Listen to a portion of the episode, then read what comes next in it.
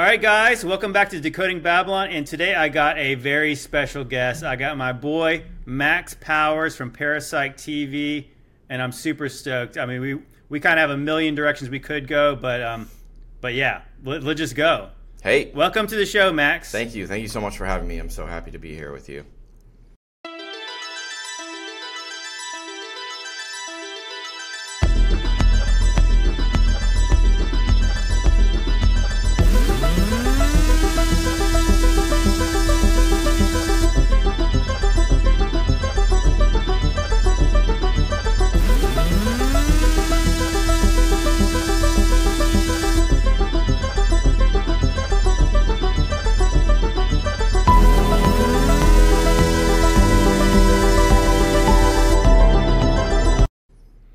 Yeah, Max was like one of these guys when when you start when I got on TikTok and I think at one point he was following me and I followed him back and I was like, "Oh wow, we're friends." And I was like, I looked at some of his videos and I was like, "This guy's good." Max, Thank you. you're he I would say the one thing I would I noticed clearly about your videos is like they're they're very well researched. I mean like so yeah, so the first question would be like, dude, how did you how did you get into researching all the stuff you do? Uh, well, I actually have a pretty specific answer to that. Um, in 2012, I believe it was, I was just starting out um, with my band. I, I, had always wanted to be in a band, and uh, I'd been out of high school for a few years, super directionless, and I started this band, and I really needed money for. I the reason I started the band was because I found a producer that was like available to me, and he was really good. So I needed money, you know, to, for the recordings and stuff. So I got a job at um, Radio Shack, and it was like the most depressing, boring job you can imagine. and uh, I started talking about aliens one day with my store manager, and he and he showed me Reddit. I had never heard of Reddit. He showed me that like one of the alien subreddits, and I just it, immersed myself just just for entertainment and um, you know knowledge, and um, just to pass the time. And I got so I was so into music, and it was really the only thing that was important to me. But this other thing, it was kind of like I only had two interests, and it was aliens and music. And with the aliens thing, the interest was purely like I want to see more like crazy stuff. There's not a for how much is out there. There's not much out there, you know, Mm-hmm. like like concrete things that you can look at. And I saw this video called I want to say it was called Alien Contact: The Message, and it wasn't on like whoever's like profile YouTube profile it was on. It wasn't their video. I have no idea where they got it. It it almost seemed like a bunch of clips from other videos that people had made, but there was some incredible stuff on there that I couldn't explain.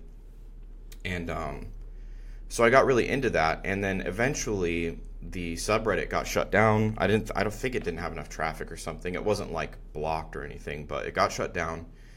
And the only people that were left were like, if you still want to talk about this stuff, go to the conspiracy subreddit. So I have now been a a 10 or 11 year lurker. I've never logged in, I've never posted, I've never commented, but I it's like you know, wake up in the morning, I hit either the conspiracy subreddit or the high strangeness subreddit and um fast forward a bunch of years, you know, the band thing kind of dissipated and it went well enough to um, keep me busy and keep me touring and making music. I still love it, but um, I just, you know, got to a point where I was kind of um, jaded and depressed and just working. I was like door dashing and doing Uber Eats. And I had a really, I had gone through a breakup, so I had like a apartment that was way too nice and expensive for me. And so I was just like struggling to pay the rent and do that. And um, I had kind of gotten into TikTok. Like I, like everybody else, I feel like that hears about it. It's like, it's not for me. That's like some dumb dancing Oh, that's like video. that's for that's for thirteen year old Yeah. girls doing dances. That like that's it. Right. That's mm, I remember the first time my brother was like, "You should get on TikTok." That's the, that's what I tried. I told him I was like, "Bro, what are you like fifty? Like why?" why, why Yeah. and then and then as soon as he started to send me some some videos about like the Illuminati, like, oh, this is kind of interesting. You're like, what is that doing on there? Yeah, no, that's cool. They they have that on TikTok. So so even before I saw any of the conspiracy stuff, I saw Um, I can't remember her exact uh, at, but it's her name's Phoebe, I believe, and she post was posting about mermaids like that. I don't know if you remember that kind of time on TikTok, but her videos about this guy that was posting like these really creepy mermaid videos from like a fishing boat he worked on. And then like the guy disappeared. It was kind of like the the proto Andrew Dawson Giants on the Mountain thing. Like he posted these uh-huh. videos and then he disappeared and then he posted a couple more videos and those, those got taken down. And I was like, it was like this saga that was only I could only see it on TikTok. So I made a TikTok. Tried and failed to like promote my solo music on on uh, TikTok. Gave up again. And then it was like a year later i saw um, jk ultra. I absolutely love jk ultra. She's been a great friend. She's so cool. Um, i saw her videos about like oh is the antichrist alive right now? And like whether or not you believe in that kind of stuff like who would it be kind of? Mm-hmm.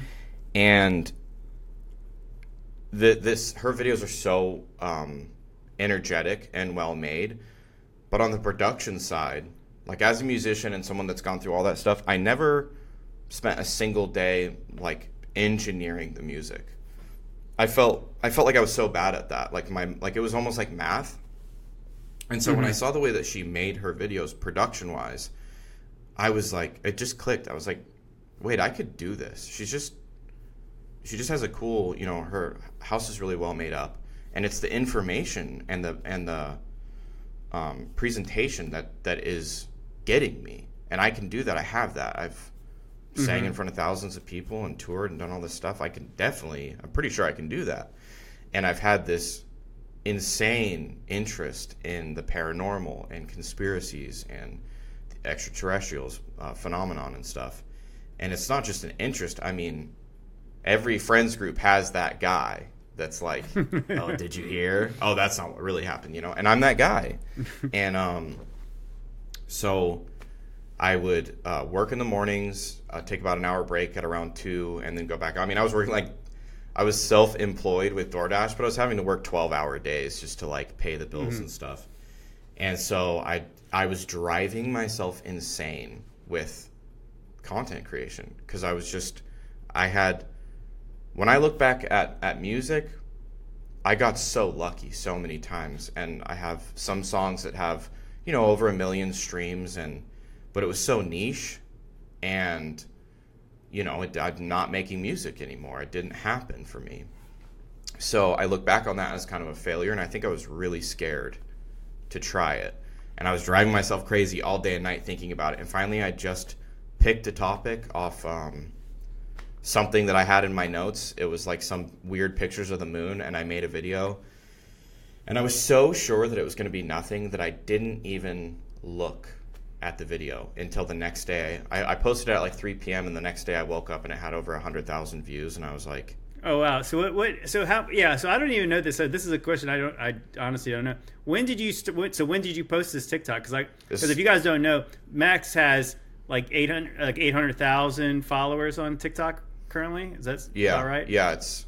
I'm actually losing followers right now. It's crazy. Um, I believe I believe yeah, in knowing the algorithm yeah. these days. But because yeah, so, I, like, I, so when, I haven't had that influx of followers in so long that even though I get maybe hundred followers a day, all the old profiles that like get auto deleted or whatever. I'm the kind of people that like Max get banned. Yeah, that's that's also true. But um, yeah. So anyway, I, I just I posted this in it must have been February of um last year of 2022 because later that month I put out the Simpsons video and that one so I put out I put out this video about the moon and I knew from watching TikToks I'm like comment part 2 and I'll do another one. And I had hundreds of comments so I was like oh my god they commented part 2 now what do I do? So I made a part 2 I was like whatever I don't even care about this. Part 2 here here you go. What am I going to do next?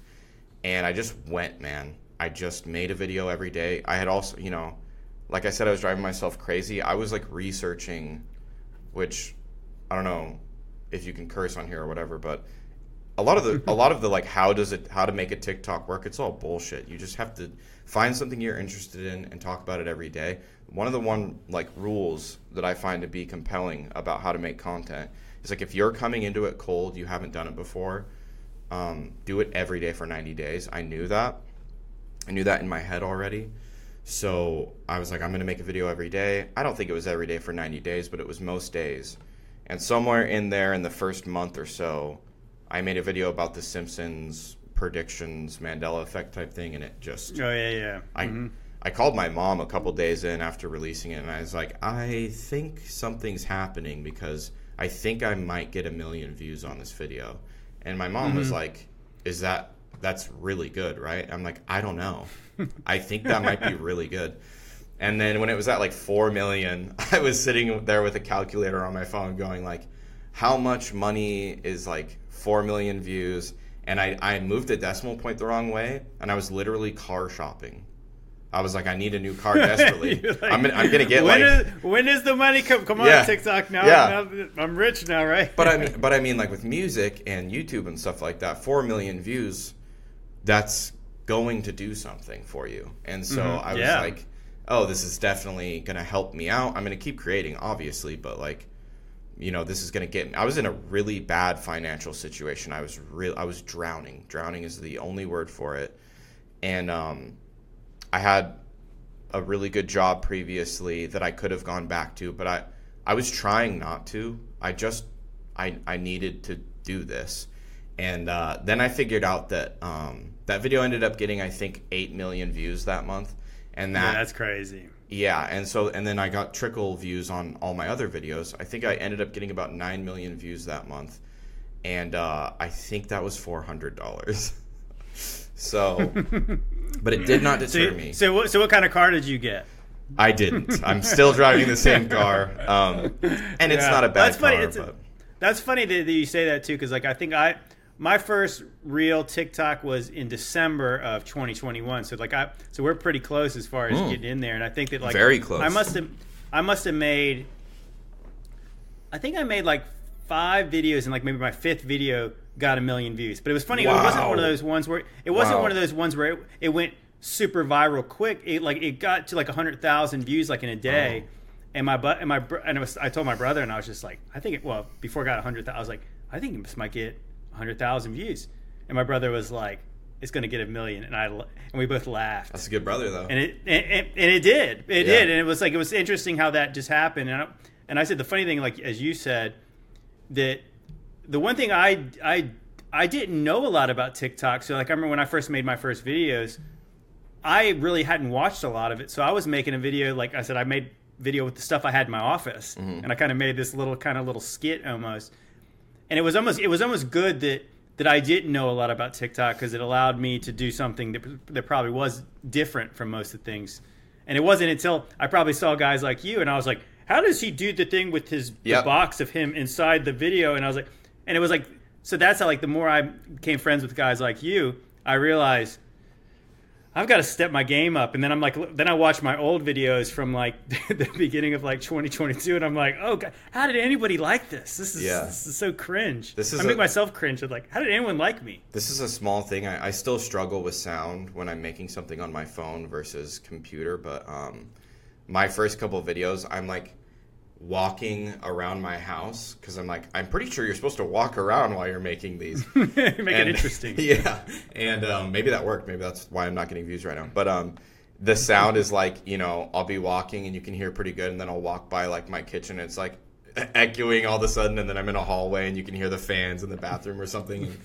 but um, yeah, man, it's it's been a huge learning experience. I still like just that thing you said about how does he get the box or whatever. I I get those kind of questions all the time, and any I'm not the kind of person that replies to every comment. It's too exhausting. Mm. But I do I genuinely try to help anyone that's like seeking help on starting or if there's people that are, you know, taking something the wrong way or taking like a some you I'm sure you've had this before when you post something and then someone like takes your post and tries to use it to like say something evil or vile about like something else and you're like so I'll reply Yeah. to those like what this is not what I meant whatever this is but um, yeah, yeah, yeah. that little box thing I, I stopped making TikToks for a while because of that I I had I didn't like using the green screen thing and um so I would you know upload the photo and then it would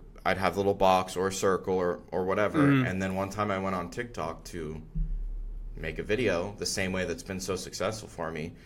And the thing that had been so successful for me, I, I don't know. I mean, I, I think I might be nearing um, maybe 35 or 50 million views somewhere in there. I think. Gosh, that's incre- that's incredible. I could be way lower. It might be 20 or something. But I've had a, multiple that have gotten like eight, nine million views. I've had one that had 16. So it's it's up there. And the way that I did all those videos, I go to make a video, and that thing is just gone. They don't have it anymore. They- well, that's the funny thing. I was when like, you, when you "What? actually when, No!" when you, when you were actually using the yeah when you were yeah because I think that's how most of us did it. We we made the videos on Tik Mm-hmm. on the TikTok app, and of course later we were when you start posting them across platforms, you try not to make them on TikTok so you have the original with no watermark. Yeah. But I've had that happen too. Do you remember back in the day when you'd like make the video on TikTok? And then all your editing tools would be gone, and you Yes. couldn't even like you couldn't even like you couldn't even cut the segments right. Mm-hmm. And you're like, you made all this video, and you're like, what am I supposed to do with it now? It's like now it's going to look stupid because and the I day- got all these and the- goofy edits in it. And the day before it was there, and then the day after Yes. it was there. But for some reason, and so yeah, I mean it. I had already been making them off platform for a while, but you know, the peaks and valleys of viewership. It's so crazy, man. I, I will make. I have eight hundred thousand followers. Every one of those people that followed me, you follow somebody because you want to see more from them. Yeah, But that's not how TikTok works, though. Uh, no, that's as- not how TikTok as, works. as much as I want to hit that million, just I don't know why. So so it can validate something in me about failing. it's hard. It's it, it does it does feel like that would be a thing, like a million. Right? Yeah, that- it's a thing. Yeah, that, that that seems like you get major internet cred if you got a million. I mean, that's Right. pretty. I mean, it's funny. Like obviously, I'm sure as the beginning when you got hundred thousand followers, you were like, "How about that? Yeah. hundred thousand. Same thing Well- with me. But then it's like, but then you get friends who got like, well, my friend's got a million. You know, Yeah. like so then you get two hundred thousand followers, and then yeah, then you get friends who have. Uh, you know, like And- uh, 1.3 million and stuff like that. To, to me, the, the the follower count was I, I it never got like got to my head in a weird way or anything. It was I am so like self sabotaging that the follower count for me was the only thing that that did for me like emotionally or mentally was like don't quit. That like all those, it's not an accident. These people followed you because they want to see more. Yeah, So, they like, liked- yeah, you make good stuff. Stop stopping. Just make the video. Anyways, yeah, I had already stopped making videos on platform for the reasons you said. It's so much easier to do it off platform and then upload it because any number of things can happen when you're making it on TikTok and then it's gone. And you're like, oh, I have to start over now. and I'm the type of that's- person I, That's I frustrating. I'm really fun um, a lot of the times, but when I'm not energetic or whatever, I can't. It's so hard to fake it for me. And I mean, there's so many videos where I'm just dead eyed, like, and then the other thing happened, and then it moved. You know, but you, but see, that's the thing with you though. You you've kind of got that. You got the dryness about you, and it's Mm-hmm. funny because like when I started, I think like when I did my like my first real big video was like the Hoover Dam video, and that was your first. I think once? I, well, that was my first like really like I was going. I went from like fifty thousand followers to like hundred and ten. Oh, okay. You know, so like so it was a massive Big jump. influx, yeah. And it was, but it was like the way I did that video. Obviously, I kind of was real snappy in that video, Mhm. and I was like kind of joking the whole time, and I was, you know, Well, so you then have that. like- you have that. Do you really believe that snark? That- yeah, that yeah. I'm, I, well. I try to. I'm trying. Obviously, I'm. Mm-hmm. trying for for a little bit of a bro, like like a like an internet bro, kind of like, haha. You know, what do you think? You know, kind of like a Uh-huh. little bit of sarcasm.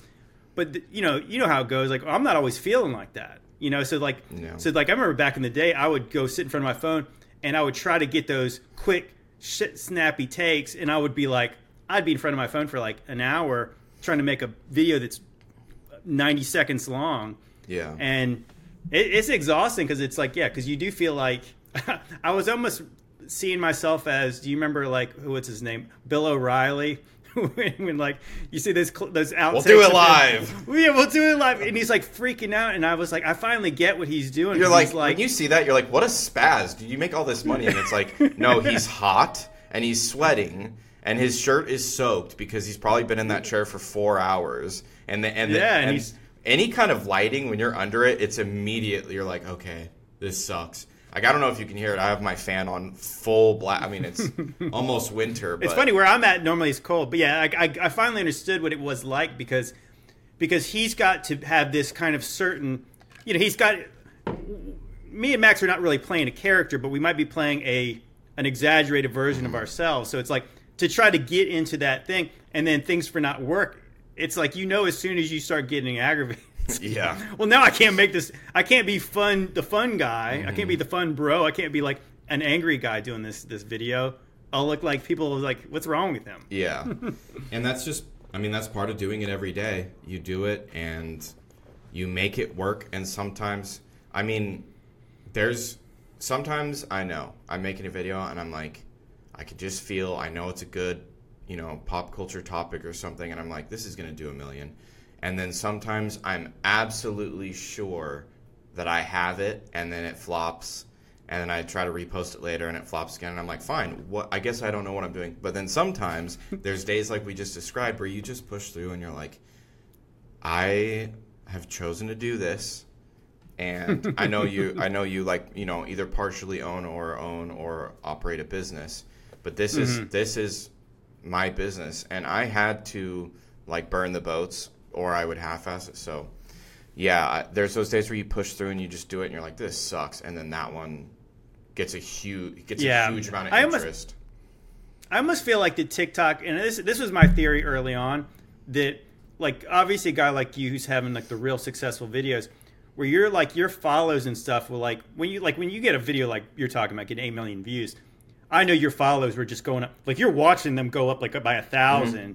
really fast, and if if TikTok did not stop those videos, you wouldn't have to make a lot of videos. Like you know what I mean? Like Yeah. because I think that's where that's what kind of gives us the impetus to continue to make videos where you do get that viral success, and then it's like you make a few more, and you're like, okay, I'm not really getting that success, and then you get another big one, and it's almost like if TikTok let every video you had get real big, maybe you wouldn't try as hard, maybe you wouldn't be as um, If you know what I mean, like as down to do it all the time. here's my response to that, if and I don't know how this would work with their current setup because there's so many people on TikTok, but let's say out of my 800,000 followers, I'd have to wager that 300,000 of them are daily users.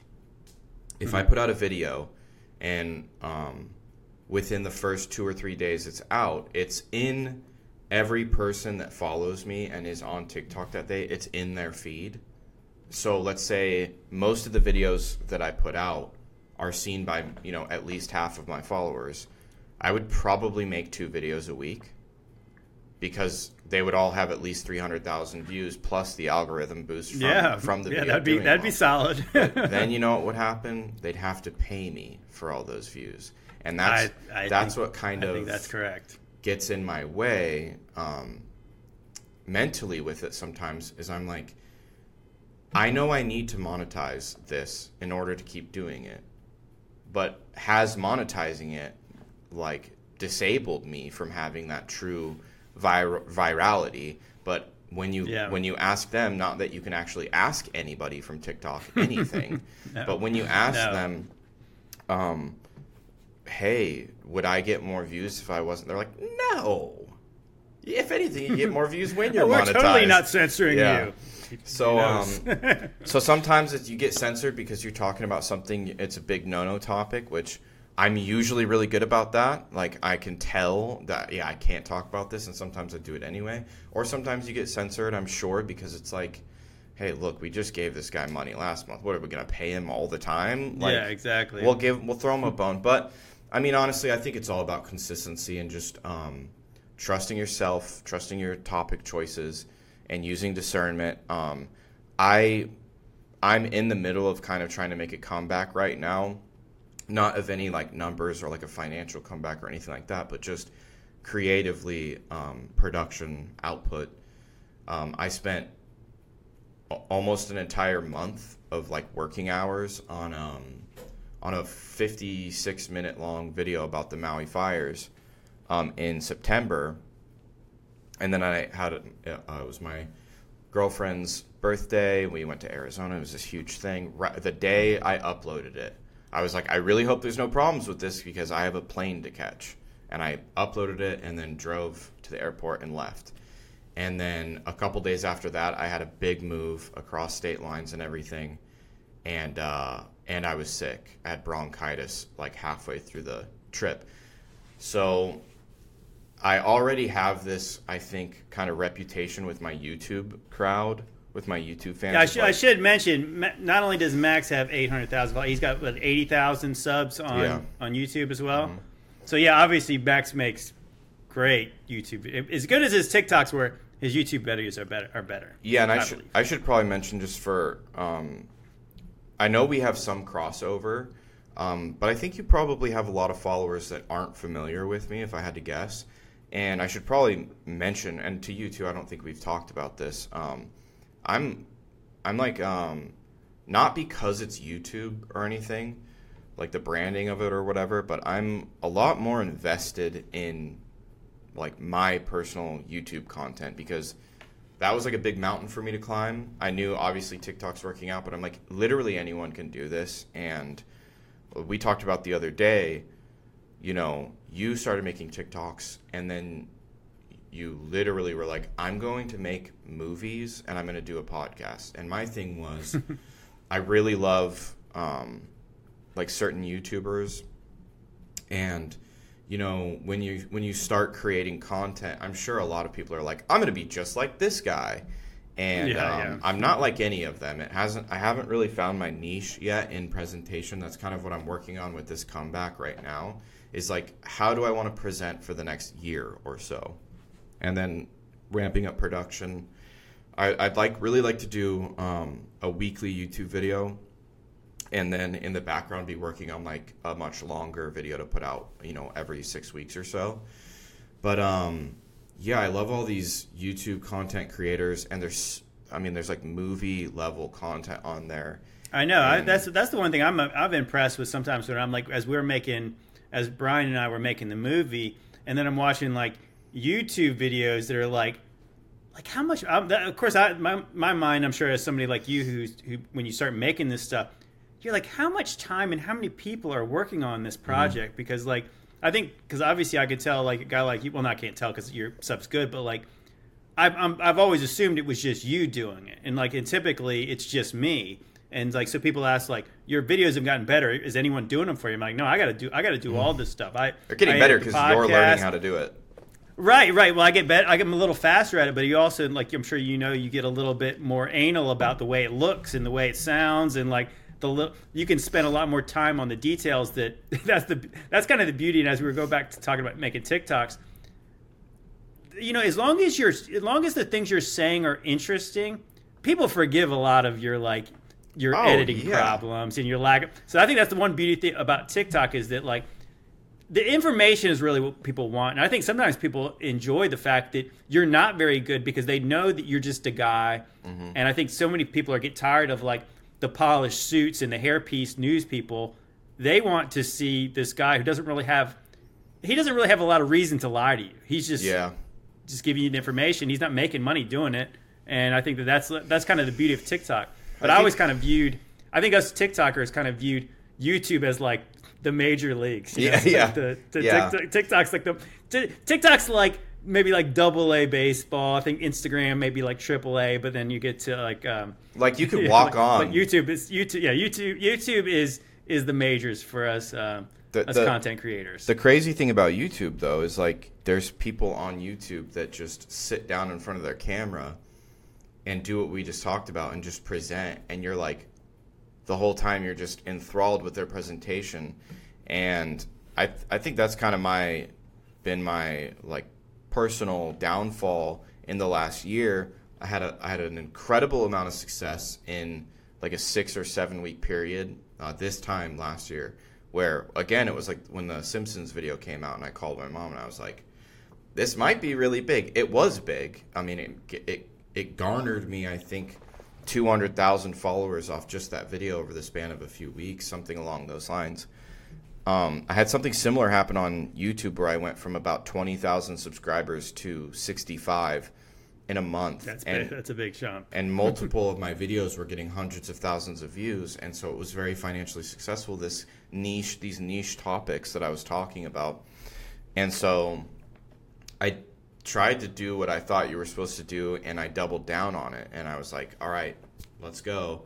And I made a couple more videos and like 3 videos in a row I they got demonetized and uh, one of them was like about the Balenciaga thing when it was happening and I thought in my head I'm like the, at the rate I was making the videos, I was like I already said the video's coming out today. I guess I'll just have to put it out and not make money on this one. But what I didn't realize was that when you allow something to be age restricted and demonetized, it heavily messes with your algorithm.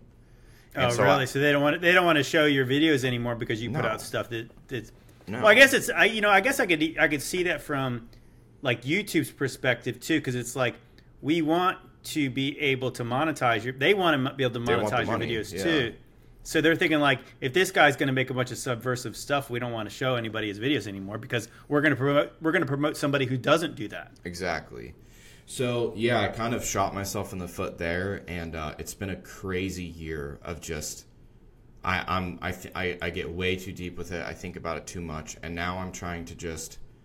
I knew I was taking a huge risk with the Maui fires video. Somehow it is monetized technically and it's not age restricted and i'm very careful in that video and i do present some things that aren't facts but i also am very clear about when it's speculation and when it's speculation that is not my speculation it's like here here's a bunch of videos from people that are on the ground there or are survivors and this is what they're talking about so it is monetized but it's obviously was very clearly like shadow banned. It was my fastest growing video ever, I believe, in the first 24 hours, and it was it just hit a brick wall and stopped. And people were saying it wasn't coming up in search. So, you know, there's different things like that. But I think the main thing about making any you know, being creative at all is you just have to keep doing it, or it's not going to pay yeah. off. You can think about it all you yeah. want, but yeah, it's funny. Like I'm sure that you've I mean, obviously you've made a career doing it. Obviously, Lord willing, I'm I'm I'm trying. That's what I'm. My goal is. I think we're probably closer is, in as career wise as as you, like, career wise. I think we're probably closer than you think, because I've also well, invested a lot of money into it because I made a lot of money really quickly, and then I stopped mm-hmm. making money for a while, and then I started making money again off sponsorships. But my ad revenue has stayed fairly low the entire year. So yes, it is my career now, but it's not the career that it was like for ha- the latter half of last year. Like this year has yeah. been kind of rough because I got less consistent and the quality went way up.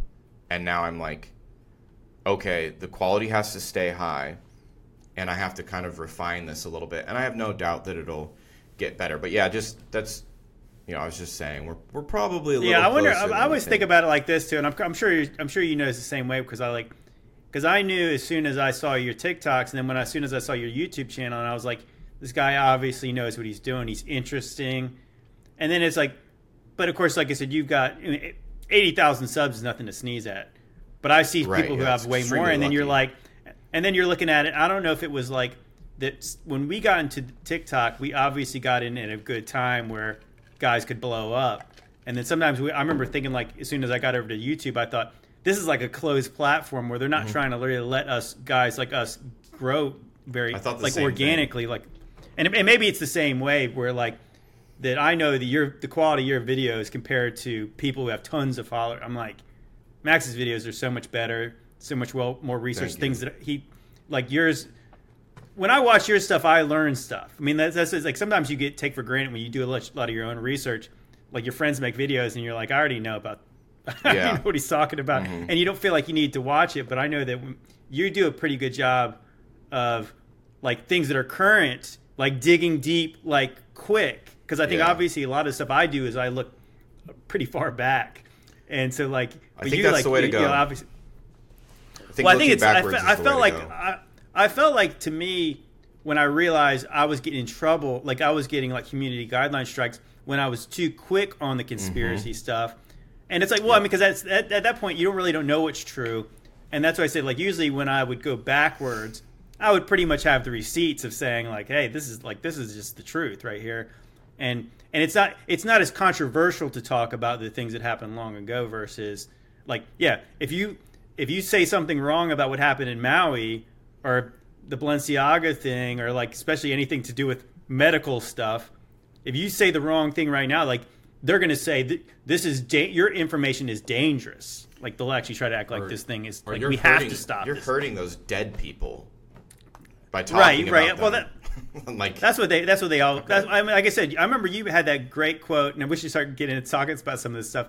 Is you had that Challenger video, and I remember one time I had to duet your Challenger video, and it's funny. I had to actually use CapCut to put myself into it to duet it because it wouldn't let me do it with your your sound was all messed up, and I had to, and they probably do that to us on TikTok when they don't want that video to be spread anymore. And so you had that that quote. What was it when you're basically saying it becomes taboo to start talking about what was exactly how you were saying it? Oh like man, it's I, I can't remember the exact quote, but um, it was something along the lines of like I put a disclaimer at the beginning of that video because I know exactly there are certain, th- and this goes back to like what gets you um, interested in conspiracy theories. The thing that got me interested in conspiracy theories, I was not like this, but the thing that got me interested was I noticed, uh, you know, years ago, like there are certain things that the second that it's brought up, you're like, oh, don't, oh, I don't want to hear that because people died. But people die every day, Yeah. and we talk about Right. it every day. Right. But there's certain things, and and I am not a person that lacks reverence for institutions or anything like that. Like you know, I, I was I was raised in a religious conserv- a religious conservative home. You know, like go troops, all that kind of stuff.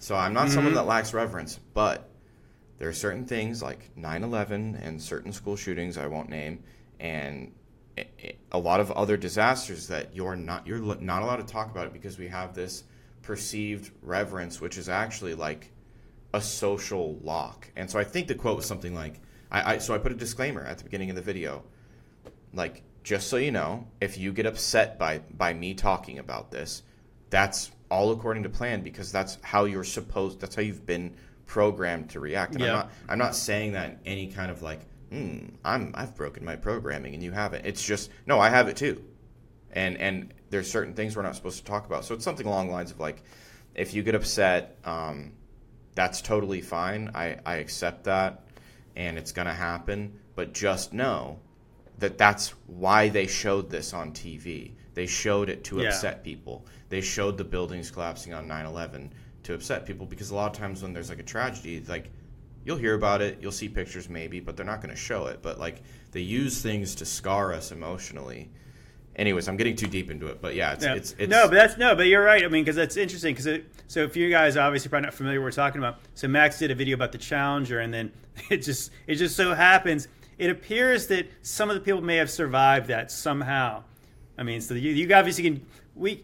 We never might ne- never know how they survived it, but but there's not- people with you're not- identical names. ide- you know, like either the brothers, twin brothers, survived somehow. And If, and if they- you're not familiar with what the Challenger was, the Challenger was a space shuttle that launched in like 86 or 85, I think. Mm-hmm. And it had, it just so happened to have a school teacher on board. So Like I said, the because how, how old are you, how old are you, Max? You I'm you're 32. Are you, you said thir- well, see, I'm I'm 45, so I was one of those kids just sitting there, Mm-hmm. sitting there like this as they they, they rolled the TV into the Mm-hmm. rooms because because the school teacher was on there. so because and a school teacher it- was on every school across Yeah, we all knew. Like was it, it was it, funny. It was funny because yeah, it was it was like it was almost like there was a spatial shuttles going up a lot, but it, that was a particular big one Mm-hmm. because of the teacher. Yeah, because it was. I mean, looking back on it, they, it, you know, what they were trying to say is like, oh, now we're starting to send, you know, not, not normal. I mean, there's all kinds of people that teach, and there's all kinds of people that are astronauts. But until that point, it's like military pilots and engineers and um, mathematicians and stuff like that are going into space. But now we're Mo- sending a mostly mostly free, mostly Freemasons though. Right, right, right. so, but now you know we're going to normalize space flight, and we're taking a school teacher up. Of course, she was trained and everything. That was something that was misinterpreted from my video, but it was like a kind of a like a random thing. Like, oh, it's just a school teacher. Of course, they're going to train her how to be an astronaut. But what do they do, or what what happens? Uh, first of all, they're very careful. There was there's a paper trail detailing that it was extremely dangerous to launch that day. And I don't remember the names, but there were two um, engineers that were working on it. That there was these um, seals that were absolutely they would would absolutely fault if the rocket launch took place on a day that was colder than a certain temperature. And they, they actually pushed the launch to be later in the year. And these two engineers are like yeah don't do that. Do not launch it. And they're like eh, well, well, it's fine. And then they launched it and on live television in front of millions and millions and millions of school children it exploded and everyone died. Except or did they except there's there's i think there was um 10 people on board like seven of them have literal doppelgangers now out there right now that either have the same name or like slight variations of the first name but the same last name. And, you know what's uh, funny is that some somebody was like in my comment section. So I did a video just of us. I took from decoding Babylon, me and Brian talking about it, and I made that into a little clip. And some one of the a couple of the comments in there was like, "Oh, like it's totally unusual for people to look the same." I said, "Well, I said them having the exact same name and the exact same age is also a little suspect. I was like, but yes, obviously people resemble each other, but I mean, like, that's having the exact same name. I mean, you show me many more examples of that. Yeah, and and, and norm- normally I'm I'm very against like badgering people uh, in person. Like I would never do that. I would never think I know no, a conspiracy. I, I would never think of like of of a video idea and then go and for part of that video, I'll confront the person in their driveway. no, and I, I, I, can't remember his name, but the the guy that started discovering this stuff, he did that, and like, you just can't fake these reactions. These reactions are just like, like, oh, somebody found me. It's very strange the reactions, or they're yeah, or they're kind of like, hey, oh no, that's not me. If someone came to me and they were like, you died in that space shuttle, I'd be like, you're insane. No, I didn't. What are you talking about? You know? And who are you? Never oh, yeah, like that. What are you doing alone. here, man? Like, get off my property. It's never like that. They're like, oh, I haven't had media training in a couple decades. What am I supposed to do with this? And yeah, it goes back to um, we, we talked about on the phone a few days ago. Uh, the thing that the thing that kind of led me to making that video is I'm a huge NASA skeptic. I'm not mm-hmm. I'm not like a space skeptic. I'm absolutely not a flat earth guy, but I do kind of take issue with NASA and a lot of the things that they do and a lot of the things that they say.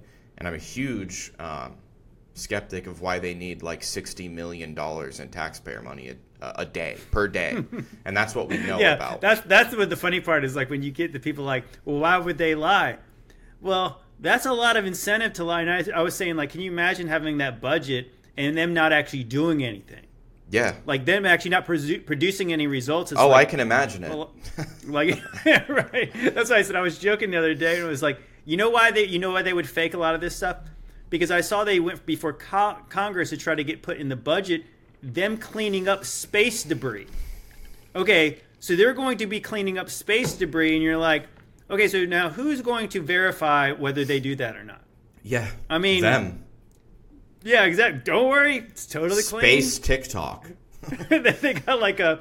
I was thinking like they're probably going to come out with like you ever see Spaceballs like the Mega Maid, mm-hmm. and they're going to have like the big vacuum thing, the transformer into the vacuum, and they're going to just vacuum up all those broken satellites that are just hanging out up in the atmosphere that don't ever collide with the International Space Station, even though it goes seventeen thousand miles an hour. And imagine if a bug hit it, would probably uh, destroy a window. But well, like I don't know. I, am I'm, I'm well aware that uh, we have a lot of stuff in in the upper atmosphere in in, in orbit. Um, that that cheeky quote finger quote is as far as I'll go into that realm, but um, in orbit. Uh, but okay, so there's the, the we know we know what you're saying. There's the vastness of space, and um, for my entire life, and for at least a couple lifetimes before my life, we have been looking into space and sending radio transmissions and signals and satellites, and we've been looking way out there, and there's nothing there other than other space stuff, right? Mm-hmm. so, like, who are we trying to impress by cleaning up space junk? It's in space. Right. Well, like I Is said, it- if, isn't it interesting though that that's what I'm saying? Like, so if you have this International Space Station, like, do they ever say, "Oh gosh, there's this, there was an emergency at the International Space Station. This part of this former satellite is looked like it collided into the thing, and now there's a giant hole. Oh, by the way, everyone died. Isn't it amazing how like as as dangerous as they act like space is, and if you think this thing's going Pretty 17 safe, statistically. these people are acting like clowns on the International Space Station. It's like I was I was I was thinking about this. So I don't know if you've seen the new Top Gun movie, and if you haven't, you I don't think you need to. Uh, It's like nostalgia the movie, copy and paste, and but the very beginning of it, Tom Cruise is still you know Maverick. He's still he's doing very dangerous things. So he's he's flying in this new what looks like to be like one of those SR seventy one type vehicle, you know, uh, jets, and they're trying to break the sound the sound record or the, the speed record, and so they're trying to go Mach 10, and so like of course you look at what he wears when he's going to try to to break that record. He's got like a spacesuit on, you know, and I think the, the SR seventy one obviously trial was like flew super high. Well, anyways, I think it gets to Mach spoilers. It gets to like Mach ten point three or something. Well, he's That's even more than oh, Mach 10. that's it. That's right. He because because Maverick is you know he is dangerous like Iceman said, and so he goes that fast. And then I was thinking about you know what they wear to go uh, seventeen thousand five hundred, so almost like seven thousand miles an hour faster than Maverick was going in Top Gun. They wear polo shirts. they wear polo shirts and they they float around and they do like you're thinking like doesn't this seem like silly? Shouldn't these people be more serious? Like, wouldn't you think about? And I've always wanted to see this.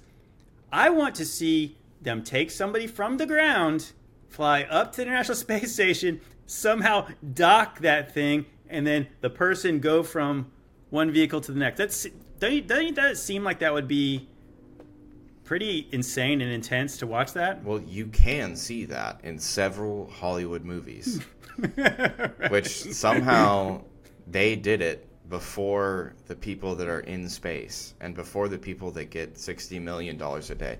Because I'll tell you what I would do with a $60 million a day budget um, space bridge. I would I would build one of those super futuristic, you know, bridges into space that we see in movies, um, like in Ad Astra. That would make it a lot safer and easier to get you know into the upper atmosphere. Um, and I would do what you said. You know, there there would be a no cuts GoPro video of the launch and then getting into orbit. But um, me saying all this stuff doesn't necessarily mean I think it's fake maybe the programming is just that deep but i think it's just a lot easier to you know put some people in in a soundstage and fake some stuff to get 60 million dollars a day i mean you can you can feed a lot of families on 60 million dollars a day and for anybody that thinks Or for or, yeah. for for anybody that has the question of like, why why? I mean, that's just convoluted, and it's like, well, um, it's part of a system that controls your entire life, and we have it pretty good in a lot of ways in America and, and in a lot of Western countries. We have it pretty good, but we've also never had the opportunity to think outside of the system that is immediately impressed upon us from birth. And and until you grow up a little bit and get out there in the world and start to question things on your own, which not everybody is going to do. Not everybody has to do that. Very few people are going to question it in the ways that we do. Um, there's no reason to, to believe any of this stuff. But, um, you know, I, I guess in, in a way, I, I, can, I can have kind of anarchistic thoughts sometimes because I hate the lies. I hate lies Yeah. and um, I, I've kind of been my own worst enemy in some ways because I also really love fiction, and I, I like to cover fiction. I don't do it very often, but um, I like kind of um, you know arg fiction, which is like uh, you know al- al- alternative reality you know game. So it's like it'll be presented like on Twitter as something that's happening, but in reality, it's just like a story, you know. Um, so it's like, oh, the uh, sun never came up today was a big one. I can't remember where that one went, but just stuff like that. It's really fun to cover. And so I hate the lies, but sometimes I need a break and I need to like just cover something fun. And then people are like, well, now I don't take the other stuff you were talking about seriously. And I'm like, well, you're going to have to get a sense of discernment at some point and figure out when I'm talking about ghosts in the woods and, t- uh, uh, you know, portals and stuff like that. And I'm saying it's from uh, the No Sleep subreddit. And that's probably not real since that's a fictional place. So just, you, You- know, Do you wonder if it's like that? I think that in a lot of ways, and I think this is as a Christian, I believe that the, a lot of the space stuff is a is a way for people to have a religion that's not really religion, and that's why like that that we. I think that I know a lot of people, and obviously like the nerd culture would be like you're a Trekkie, you're you know you're you're in love with Star Wars, and you're like you hear about the people who were getting depressed when they they couldn't live in um, Pandora and couldn't be Na'vi and all this kind of stuff because like because we have been put in this matrix of a reality where we have to like be little worker bees and and we want something to be more. But i guess for a lot of people the space stuff i effing love science. They can have this religious view about like oh maybe one day we're going to be like captain kirk and we can go you know after after we get everything on earth straight and everybody will be like loving each other we're going to go like check out all the other worlds and you know, interact with things. And and it gives people like a like their imaginations really can kind of like keep them going when when life becomes very depressing here because like yeah you're looking at the price of groceries and all this other kind of stuff and then they're like we're going to colonize mars. And i always thought like wait a minute why why would we want to colonize that that that dumb red rock? At least that's what they tell us it is. Like isn't it funny when they talk about like that maybe one day we're going to have to leave earth? And i think i was thinking like all right but these other places are kind of looking uninhabitable they're way worse in every way. But we're gonna like- fix that instead of. I know. It's like, yeah. Why wouldn't we? Can't we just make this place a little like? I was thinking like, okay, so if you can make this dome, like you know, like I think Elon Musk was talking about this, and I, I was laughing to my dad about this. I was like, he wanted to make this this thing on Mars where people could live, and I thought, how about this? You try that out in like the worst desert on Earth, like just just just build it there to see if it works. And then guess what? If it if it works here, wouldn't that be better than Mars? Yeah. it would be a lot cheaper. Like, Yeah.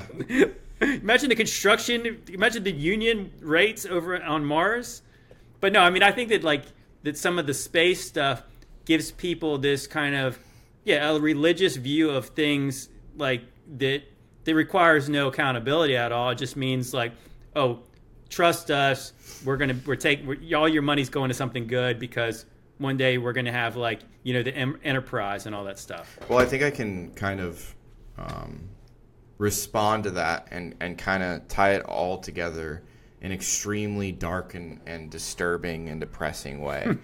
um, the phenomenon, I don't, a lot, I don't think a lot of people have heard this or remember this, but the phenomenon of people going to see the movie Avatar and then going into a deep depression afterwards um, is dystopian and upsetting to me.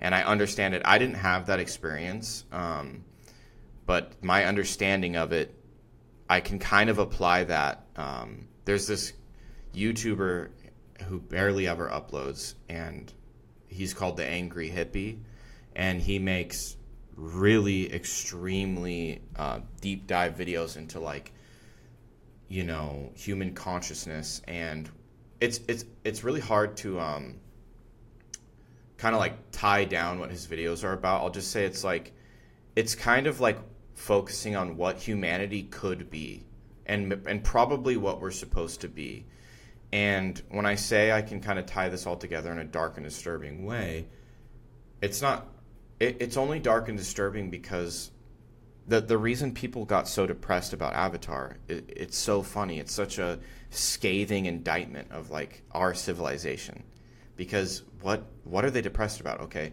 these these beings live in the jungle. They're self sufficient. They hunt, but they really respect. They don't- they don't overhunt. They hunt what they need. They uh, you know they gather you know other stuff that they need it's not all you know meat based or whatever they highly respect like uh it's been so long, but I, I believe something that happens in the movie is there's like an action scene where the human avatar guy hybrid has to kill has to kill an animal in self defense, and the actual Na'vi um, lady girl, Mrs. Um, Mrs. Avatar, kills the creature to save him, and then she's super angry with him, like, "Why did you come here? This thing's gonna attack you, and now I have to kill it." And he's like, "Yeah, thanks. So what's the big deal?" And she's like, crying over it because she's like, "We can't eat this thing."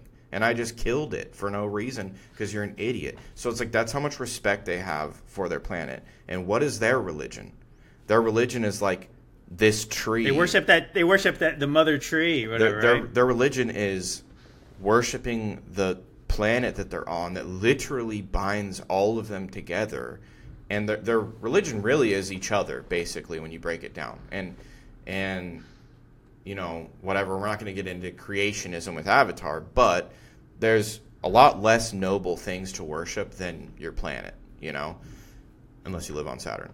But um they they they worship nature and each other and they just survive and they thrive uh, in in in like a revolving ecosystem that is stable. And so it's like, yeah, we used to do that too. That's that's like right. that's kind of a huge possibility to happen on Earth. And then, you know, what we have instead, and I'm not saying that, like, you know, the 300 million people in America should be living like that. But, like, with how vast the Earth is, Yes. like, things, one of the kind of like, like brain twisting ideas that you can kind of think of sometimes is like what else would work? And then you you got to think back. We talked about this a little bit on the phone the other day you and i that like history probably isn't you know history is viewed as this straight line a 45 degree angle of, of you know progression. And we haven't there's really no reason to think that at all. Like i'm, I'm right. not well, i'm that, not an that's certain. That's certainly what we've been taught, and I think as as you're about to get into, we've we've like as we started to, to peel the onion, we were like, it starts to stink. It's not really like they said it was.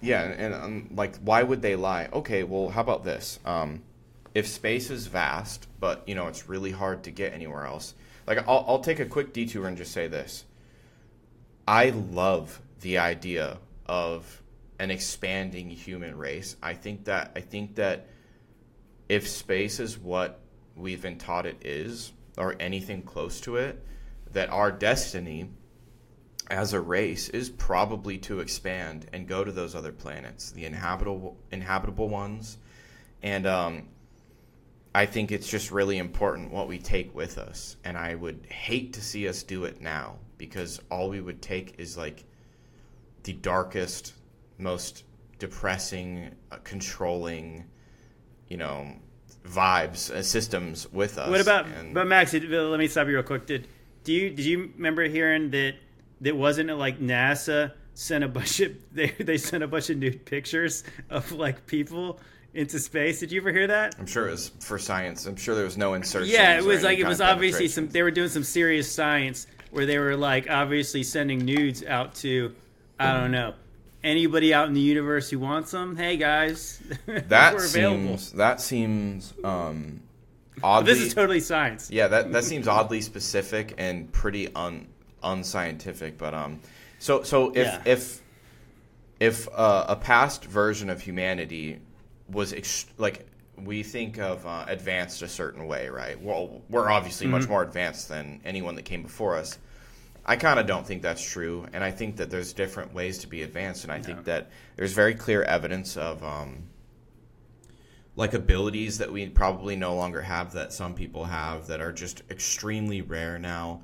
But um, you know, there's a reason they put so much chemicals in the food. There's a reason why they want us all sick and wasting away. And the, yes, they want our lifespans to be shorter, but like I think that a, a previous civilizations probably, I think we don't understand what certain things are, like the pyramids and stuff like that. And I think there's a very good reason why it's really not common knowledge that there's pyramids on every continent and that they all share one of two design concepts and those design concepts the two design concepts aren't like so different. It's like you know the difference. Yeah, between, it's it's like it's like it's like cultural differences. Like it's Mm-hmm. Right. kind of like if we build skyscrapers here, they build them a little different in Dubai. Right. They build them different in China. Right, They different, but- build them different in Russia, but they're still everybody still knows they're the same thing. or like or like you know the difference between like a, a DeWalt generator and you know a, a Kawasaki one or something like that. Right, you know, right, Like yeah. they both have the same idea, and uh, I think that it's very possible that um, that depression of Avatar comes from like this deep knowledge that like we're not really living in like the way that we're supposed to.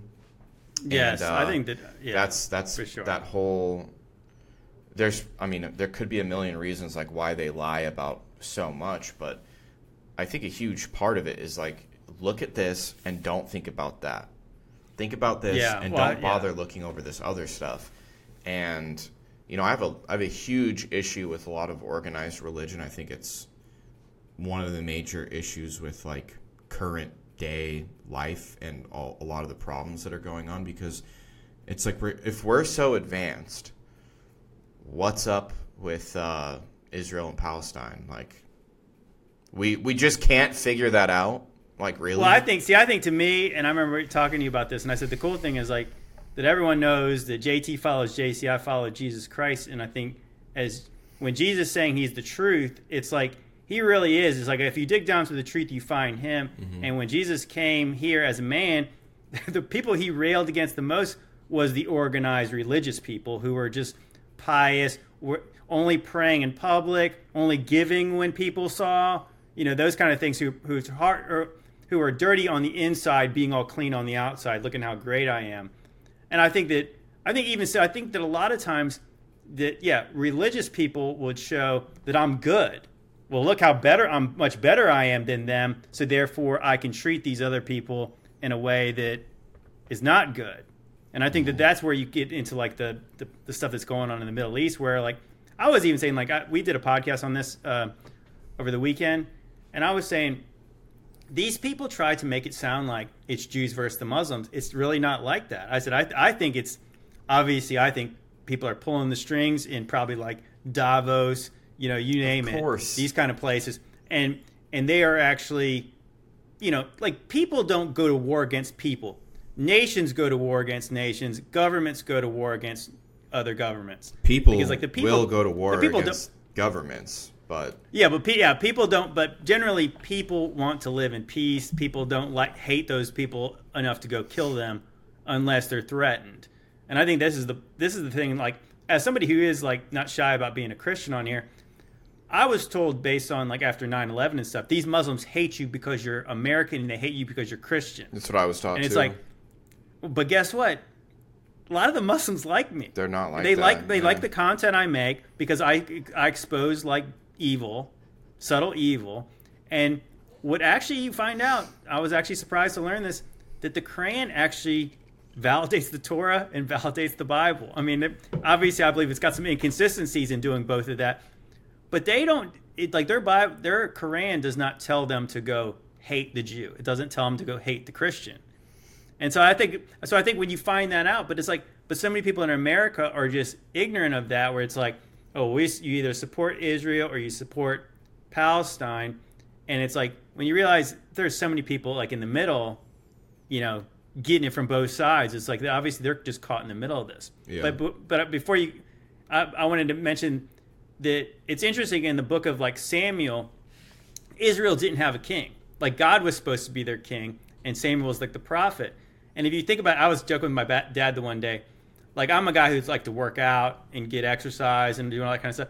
Isn't it funny that like if you did work like a if you were like more like a hunter, you like farmed, you did work, you know, like you took care of your property, and then you went and killed stuff, and then you cooked it and you ate it, and you you would obviously be getting exercise, you'd be getting Just- good, clean, you nutritious are, food, you are be getting brad pitt fresh. from fight club if that's how you're living no, right. But so you think about that, like how much better you would be feeling and satisfied at the end of the day when you actually did something. Instead, we like yeah, just like Fight Club.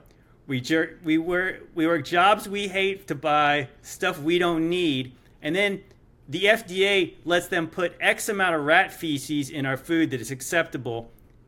And that's what we buy with the with the money we make. We work all day, and then we go to the gym afterwards.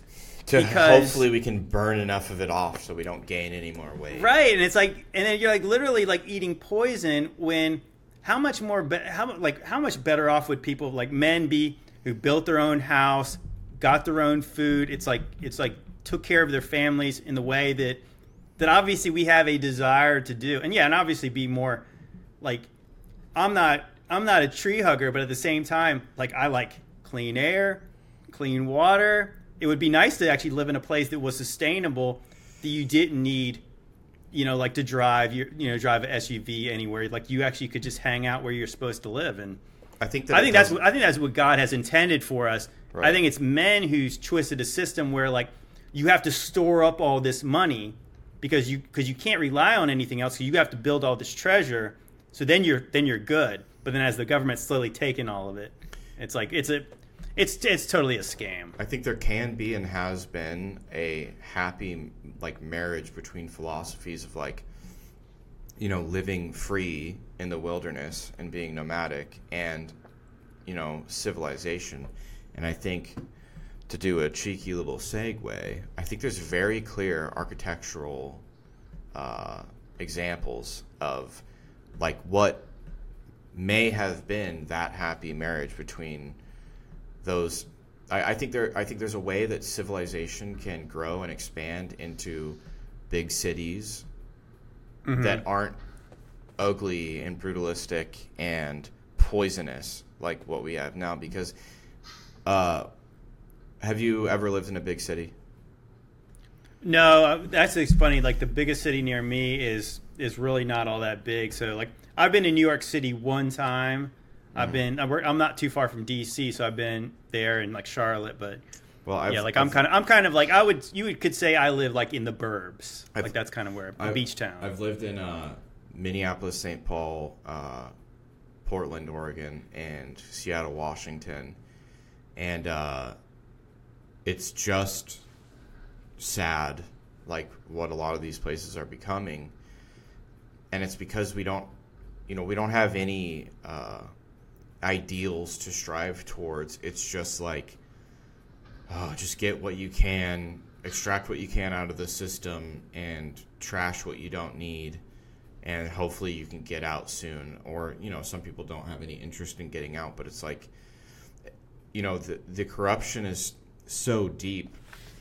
Every program that gets made to try to help people that need help is just another funnel for money into like some rich asshole's pockets, you know, and uh, it's just depressing these big cities. Uh, I never, when I was growing up, I grew up in a, you know, a suburb like area in eastern Washington, and I always thought I would, because I wanted to be a musician. You know, I thought I'd be in some big city somewhere, and like, uh, every time I move lately, it's like, okay, well, we have to be near Portland or we have to be be near Seattle, and I'm like, we can be near it, but uh, I'm not living in the city, um, and I'm not like a tree hugger. You know, I've never been hunting or anything like that, but uh, I do just feel like there's this crazy disconnect if you step out of your own experience for a second and just look around at what's been happening your whole life. And you don't have to have it bad to do that. You can just you can have, Yeah. be having a fine time. And then not everybody wants to be out in the cold hunting or you know in a tribe or whatever like that. But i think that it's just funny that uh we accept this idea of like well this is how it has to be because this is the only way to spend and we know that because um, we're telling you that because that's what we're saying has Yeah. happened so far. Well, yeah, like I said, if you think about it, and obviously, if you believe, probably like Max and I believe, like this guy John D. Rockefeller, and basically these guys are the ones who created the school system. So, like, the richest guys in America basically developed the system to teach us certain things. Obviously, not everything. Certain things, certain things we believe are probably lies, but like they want people who are teachable. They want little worker bees, and they want us to believe that this is all there is. And, our, and the carrot at the end of the at the end of the stick is retirement one day, and then you can kind of do whatever you want. Then you go fishing and golfing and all this kind of stuff. But in the meantime, something we're like, might happen stuck to in the bank, con- and you might not have that retirement money. right, right. But then we, but it might be take a little bit longer than you Mm-hmm. thought because we might be slowly stealing from you the whole time. But uh, but it's interesting. I watched this one uh, this one YouTube video quite a while ago. You ever watch a, uh, Paul Joseph Watson? He's like a British guy and he's kind of Yep. a political guy. And he he he posted this video at one time and it was about architecture. I don't think and he's it was allowed old, on YouTube though. Probably not. He does. He tells the truth. Of Probably course, he said can't be on some there. some no no stuff on there. but uh, it was interesting. He posted this video, and it was about architecture, and it was like, as a guy who was in construction, I really didn't quite like. I didn't know how interested I was going to be in this video, but it was basically about like how certain places make you feel a certain way, and he was saying like what kind of place you want to live in depends on like how well you treat it, probably how well you treat the people around you, and like like a, if you if you're like in a beautiful like just say like one of these beautiful classic colonial looking buildings or like just say you have a brownstone that that's got all these cool details and stuff people take care of those places because they are pretty and then they take a little pride in where they live and they treat their neighbors a little better and then you look at the like they were calling it brutalism is like the the kind of architecture they built like after world war uh, II. Cement. Yeah, these and they're oppressive and they've got no style and they've got like water stains all down them and it's like people just throw their garbage out on the street. People I mean they look like prisons and people treat each other like they're in prison. That's not an And it's like- accident. And it's like and it does it does seem like because they were I think they said they did some kind of poll about I think like the government in Britain was building these certain kinds of you know like government assisted housing. And where they asked what people wanted and of course they wanted like kind of individual like kind of like townhouse looking places. And instead they built some gigantic ugly block. And eventually they have to demo that place because it was probably infested with drugs. People treated each other like garbage. And i was like it was just an interesting thing that i never considered like yeah it makes sense to me because we restore old cool buildings but then like the stuff they got they built like in the 60s 70s You have they to just push that crap down. Yeah. or they or they or they're just abandoned and it just becomes some eyesore.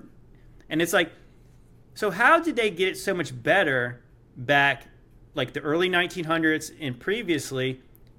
These amazing places when when supposedly they had less technology, less good tools, they had less knowledge because obviously we should have the knowledge they had. Like how does that like where's the disconnect? And I guess that's where a lot of us have come to this place of like maybe maybe they've lied to us. Maybe certain things happened in the 1800s. Like maybe every U.S. city, city it's weird that they all caught on fire or had earthquakes, like right around the same time. Isn't that weird? Well, there's um, there's this sort this good uh, TV show on Apple uh, called Silo, and I say good. I was gonna say fascinating, but it's not really fascinating. There's a couple really fascinating um, ideas in there. One of the ideas is that uh, so obviously it's called Silo. It's like a you know apocalyptic type thing. Everyone lives in this massive silo underground and uh, it, you know it's like a city-sized thing. And um, the really fascinating part about it to me is that nobody knows why they're in there. They only know that it's not safe above ground, and um, nobody's like allowed to investigate why they're in there. Nobody's allowed to go to the surface and do tests because it's it, it's treated like sacrilege. To, and and if you say I want to go to the surface, you are executed. Um, by you know, if you say you want to go out, I think that's the the term. I want to go out. Um, they put you intentionally in a in a faulty hazmat suit that will only protect you long enough to to walk a few steps away from the uh, silo entrance, and then you fall down I believe and die. I believe I saw a clip of this. Yeah, and like Yeah. Mm-hmm. people are saying it's a lie. We can actually live out there. Uh, so so my, is, is that the show? Yeah, the the most fascinating part about that show to me is the historical aspect of it. So in the in the show's lore, uh, um, basically there was like a revolution, uh, two hundred, I think it's two hundred and fifty years before the events of the show. There was a revolution, and after that revolution was quelled, um, any object that came from that wasn't um, made in the silo, you know, past a certain point in time, was contraband and was to be collected and destroyed, and is like a high crime to have. It's like a you know a, a, fen- a felony, like you could be executed for it, and not all of these people in this silo just go along with the fact that they have there's no history other than 250 years ago there was a revolution attempt and and basically they were terrorists because they wanted to open the doors so obviously we had to string them all up and kill them and because of that revolution that's why we're so strict and hard on you guys also we have no history of anything leading up to that there's nothing it's all burnt there's the only history is from that point on. So it would be like if it, it would be like now if we knew we know about the American Revolution, right?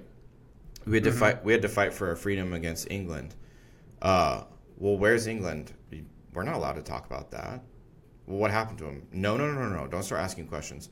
And so, what's fascinating about it to me is like, you know, a, a better way to control those people would probably just be to make a bunch of shit up.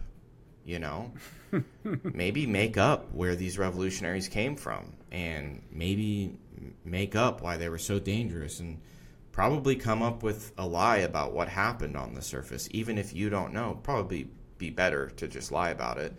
And of course, I thought about that while watching the show because I'm delusional. So were you starting to get sick to your stomach, and you're like, yeah, I'm like that, could, couldn't po- that couldn't possibly be.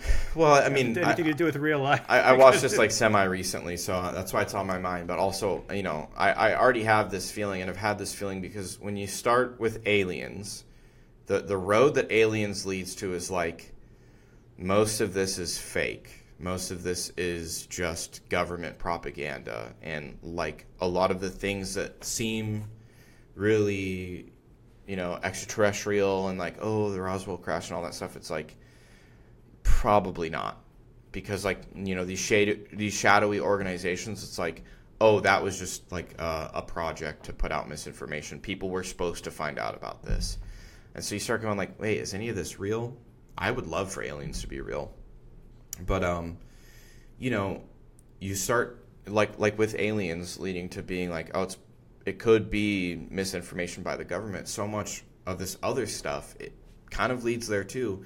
And isn't it crazy how this is why I brought up Silo? You know, they don't have a history, and they don't have a history because they're being controlled. And they don't, it just don't worry about it. All you have to focus on is the rules. But isn't it crazy how, like, in our history, it's almost like the good guys have won every single time. right, right. And, there, and isn't it interesting how that throughout all our history, we've had all these people trying to take over the world. Nobody's trying to do that anymore. It's like no, that, because we we've eliminated we always, that, that, that that that need to do that. because all the bad guys, when they want to take over the world, we stop them, and they're bad. Right, right. And yeah. um, mm-hmm. you know, and some of the bad guys are just you know maybe they're really bad because they're trying to get back on the gold standard and that's like, right. dude. Isn't it funny how like when you when you actually find out like that very high profile like assassinations, it's like it's the they have they have a lot to do with this guy wanted to do lend money to his own people at, with with no interest. Mm-hmm. they tried to yeah. go on the golden standard, which is evil. Somehow those guys got killed. I don't know what like yeah. like who had anything to do with that. Yeah, America will come and put a boot up your ass if you're trying to do some evil stuff like, you know, help your country out and uh, be independent. And of course, there's like, you know, there's wars and uh, actions that, like, looking back on it seemed very necessary, but also, but also, there's you know 90 year old grandmas that are like well yeah we used to be taught the earth is flat and stuff like that. So you're like or or um, you know, there's just so there's just so much to question, and uh, I think one of the reasons why I don't do like podcasts or anything like that is like I'm not an expert on anything. I, all I do is like find stuff that's interesting to me to question, and then I question it in video format, and so that's that's really all I know is that I is that like none of us really know anything, you know. And Well, it's hard. It's hard. It's hard to know. Like when you start talking about like when you think about like our lifetimes and how small they are, and you're like, and obviously our scope, and it's like t- talk about seeing only part of the picture, and it's like we really do have to rely on what we've been told because most people are not going to get out and see the world.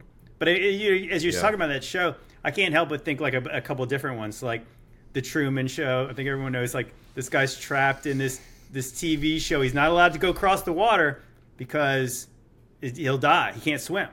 And then you have like then you have again like the Matrix. So the Matrix is like one of those ones where I was I was I did a video about that recently, and I was listening to Morpheus' speech to to Neo, and he was basically like, these people are not ready to wake up, and and it, and until they do, they're actually our enemies, and they'll fight like they will anything. do everything they can to keep you from waking other people up. Yeah, so like, the, so the people in there are the enemy, and it was like you're starting to wonder, like, like how much of this could be fake, and how much of it could be, you know, like how much, like it, it's, it does blow your mind. What was the other one? Even like there's that movie, uh, think M. M. Night Shyamalan. Which one is the one where like the village, and these people are like, you're talking, Yeah. you know, what I'm talking about. Yeah. This is like they're like the living. biggest twist like of this, all time. Like that's like such a good. I love. I mean, I know he gets a lot of crap nowadays, but like, I mean, when I was a kid and I saw The Village, I it that blew my mind. It's like Yeah, oh, so these people, modern I say, if you don't know the, you don't you guys don't know the plot. Like this, this people are like living in the 1800s, except it's not the 1800s. They're like living in the middle of like Central Park in New York City, like modern times, and they don't know it, but I they're not allowed to go. I, th- I think they're Is that what it further. I think they're further removed than that. They're in a they're in Oh, a giant nature preserve um, that also has uh, because of the nature because of it being a, a massive nature preserve. Uh, airplanes aren't allowed to fly over it, and the only connection to modernity at all is the perimeter of the nature reserve is um, patrolled, like guarded. And so if if they never go past a certain point, which they won't because they're so incredibly afraid of this um, other like opposing force that they're at peace with, they they'll Yeah. never go over there, and they'll never discover that their entire. I'm, I think at this point they're at like the third generation. It's like the the adults that founded it, and that okay, that's a perfect topic to bring up actually because as you were speaking um, i was trying to think of examples of how quickly um, perception can be changed. And it really Yeah. only takes a few people having kids and telling them that things are a certain way and then those kids having kids and telling them that are, they're a certain way and then the grandparents pass away. The lie is not a lie anymore. It's reality. There's no there's no one to break the line and go Right. hey actually it's not what you think and you know there's no box to, to get brought out of the closet with a cell phone in it anymore you know you get 5 6 Mm-hmm. generations down the line and then you ap- apply that to to reality to history it's like any number of things could have happened you know two three hundred years ago and and the survivors have a certain uh, the survivors are think about if you've survived like a major cataclysm and you are survive and you are depending on whatever authority is left over to provide transportation shelter food water whatever you're going to do whatever they say to ensure that you're able to continue surviving and that your family Yeah. survives Mhm. and if that is what I mean, they wouldn't really have to tell them to say anything. It's like here, just survive, and then a few generations later, all of a sudden we have our first written history. It's like, who's going to be around to dispute what happened? You know, ninety years before that. Yeah, you kind of wonder like when you like you see like the old World World War II uh, footage of like the Nazis burning the books and stuff like that, and you're like, I never really considered they're b- burning history books. like you know, like like is it is it interesting that that could possibly be it? I mean, like I I was even like I said, whether you believe the Earth is flat or whatever. It is interesting when people say, "Well, why would they lie?" And it's interesting in the way you phrased it, where it was like, well, these people are not lying as far as they know because these people are not the ones who told the first lie about whether the earth goes around the sun or the sun goes around the earth because this is stuff. This like this would be an old lie, and this might be you. Were, they were lying to somebody else. By the time we got here, now it's like this is this is what we people believe now, and it's it's very difficult to to find out what's true. It's interesting as you go. I just flipped on TikTok today, and it was Eddie Bravo was talking to Roseanne Barr, and she was asked that same question. Why would they lie about if the Earth was a ball or was flat? And of course, I don't I don't necessarily buy this this argument, but like Eddie Bravo's a flat earther, and he was saying because there's land out eh, past Antarctica, and I was like, because like a lot of people, obviously flat earthers would say that Antarctica is an ice wall, and that's somewhere where the the, the dome begins, whatever, like the firmament. But other flat earthers believe that there's there's lands past Antarctica, and he was saying that they want to keep us here.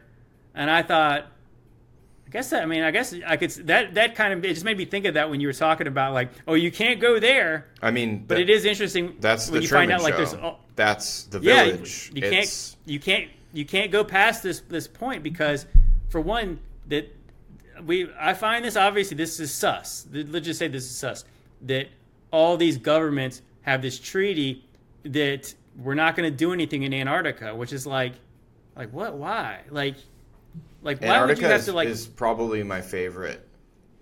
Yeah, Antarctica is probably my favorite like mi- like mystery to, to think about and uh, look into. And um, I don't buy the like flat Earth thing when, but I will say this: um, I had that phase where I was like, I mean, this is dumb, but I'm gonna look into it and see you know like what what the idea here is because I knew that it wasn't just the thing that you know gets made fun of. It's like oh they think it's like a floating disc or whatever. I'm like I don't think they think that. So let me look into it. And the impression I got when I looked at their ideas and then the you know footage from some some other things that I've discerned from you know footage from the space station and stuff like that is I don't think it's flat. I think it's if anything, I think it's probably just way bigger than we're told it is, and that if you can't figure out why they would lie about it being bigger,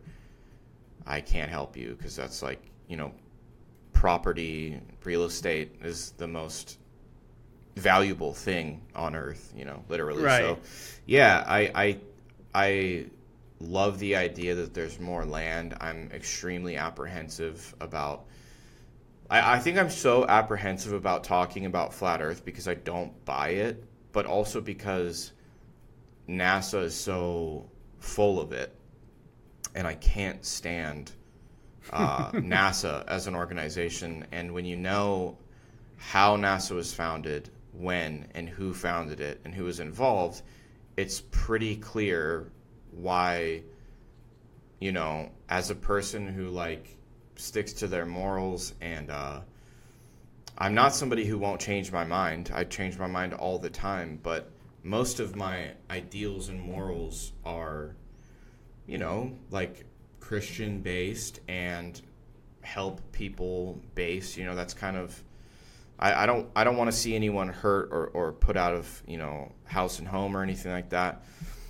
So I kind of stick to my my morals and my ideals and something inside me just retches anytime I try to read an article about the Artemis or anything like that and it's like so so yeah I you think know, that's like that- you that's like one of the you know, like you know too much. You that's know too exactly. much. That's one of the reasons why I don't talk about, you know, any of that flat earth stuff is because I'm like I do believe that NASA's lying, but when you start talking about that it's like, "Oh, so you're a flat earther." So all everything you're right you, there's bullshit. there's there, there's only two views you can have and i think i that's where i got and i kind of got is in the middle. And ridiculous. obviously it's crazy. well obviously at this point and i'm sure most people who listen to me realize that i've leaned toward it's not a it's not a spinning ball i mean i don't i don't t- t- specifically say it's flat but i Mm-hmm. mean like but the way i view things now it's like if if you, when you get to the point like I know Max sent me this video, told me to watch a video, and I watched it. That when they were when the the guys on the Apollo 11 faked the the ball Earth because they because they had some circular window in the back of the back of the shuttle or whatever whatever the rocket they were on, and they blacked out all the windows. They took a they took a video of this ball, And so what they were trying, to you know, so obviously with the what was it called? A funny thing that happened to me on the way to the moon. And so they were trying to show like that the Earth was round. The funny part was obviously nobody has a clue how much of the Earth they were showing. Yeah. But obviously when you watch that, you realize they were only showing just a very small portion of it to make it look like it was round. So you're like, so the question would would come to like a lot of people's mind. Okay, so they could lie for two reasons because they couldn't obviously go all the way to the moon, which I don't think they did, but but also, you know, said like they wanted to show that they were far enough away from Earth to see the whole thing, because obviously, you know, if you were on an airplane and you only showed like a you only showed this much of it from over top of the ocean, you might look like you had the whole Earth. Yeah. So we don't know how high up they were. So they obviously didn't go all the way. And at the same time, it's like, were they trying to prove that it was the blue marble that everyone that they've been saying it was? I guess for I don't know how long. And Well, like, like- so, the, so the yeah, so what? So like, really, why are they lying? But that's why I always that's the thing that really trips me out. And obviously, these are the kind of things that got me sick to my stomach when I first started looking in. It's like, okay, so if it really is round, like why are they showing us the fisheye lens because like i'm not stupid now because i look because i see them using a fisheye lens because all the metal in there like they're showing part of their like the the space station or whatever they're using and you can see the metal's bent too and you're like I'm like, Uh, okay, so why are you trying to fake that for me? Like, I mean, are you really? It's like thou dost protest too much if you're trying to show me that there is a curve when they're not high enough to show a curve. so that like kind of speaks to um, one of the reasons that you would it's it's two things you know it's either it's not what they're saying it is or they're not nearly as far away they're either they're as far away as they're saying they are and it's way bigger or they're Yeah, nowhere that's, near That's true. I mean, yeah, that's the other that's- option that they were really far away, but they couldn't get the whole thing. Well, that's and that's kind of for for for space to be real, which at this point I I do believe that uh, it is, and I just don't believe that it's what we're led to believe it is, and I think that there's just an insane. There's not there's no information or no evidence about that, but there's so much evidence that they're lying about what it is, and right. Well, that's and so it's that's, like, and so I think so that's what we can I all agree can't, on. I can't come to the conclusion that a lot of people come to, which is like, oh, well, it's flat. Because when I personally, when I look at the information, some of it's bullshit, you know, and um, some of some of the um, some of like the terms and like um, equations that people use to be like, see, it's flat. It's like, well, that's outdated and that's been answered. But like my discernment when I see them faking, uh, it's called uh, "A Funny Thing Happened on the Way to the Moon" by Bart Sibrel.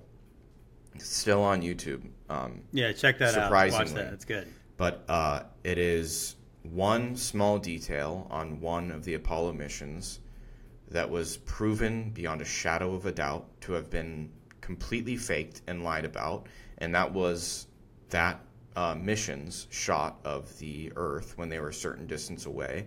They were caught faking it, just red-handed caught faking it, and I'm not. They weren't caught faking being in space. They were they were above the Earth in some format, you know, at, at some distance. Like we don't know how far above, But they were using a screen uh, and a circular window to basically make it appear as though they were far enough away. They, they were they were cutting off part of the Earth using a, a circular black screen to make it look like they were way farther away and getting the entirety of the Earth.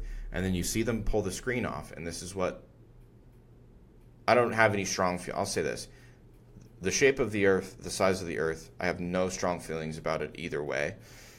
But when they pull the screen away, and it's and the and the uh, window is now completely full of of Earth, what I thought when I saw that is, well, that's really because you can tell they're very far away. So Mhm. I'm like, that looks way bigger than you know what they're saying. So in a fantastical way, I am I do uh, I like the idea of there being more land and that kind of. Sometimes there's like these really weird um, pieces of media where you're like, well, first of all, what are they trying to say? And second of all, why would they allow anyone to make this? And when I see the Truman Show, I watch it like once a year. I'm like, why? I gotta are they- watch it again. I'm like, why are they letting this? why are they letting us see this? It is like a conspiracy theorist awakening movie. It's like you could be a totally random person and see the Truman Show a couple times, and then see it like a third or fourth time, and you're like, wait a second. Because the first time you're like, oh, what if there were cameras always watching me? First of all, there are.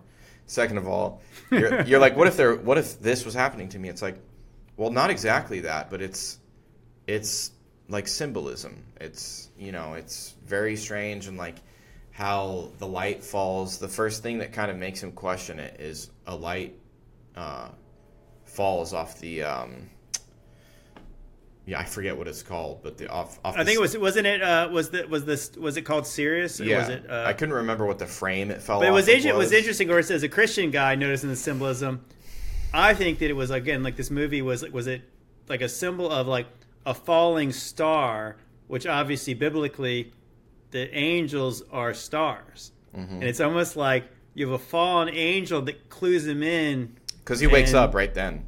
He's yeah, still, well, it's like he he, knows his, he knows something's wrong now. he holds on to the illusion, but from the from the moment where he holds Sirius in his hands, he never goes back.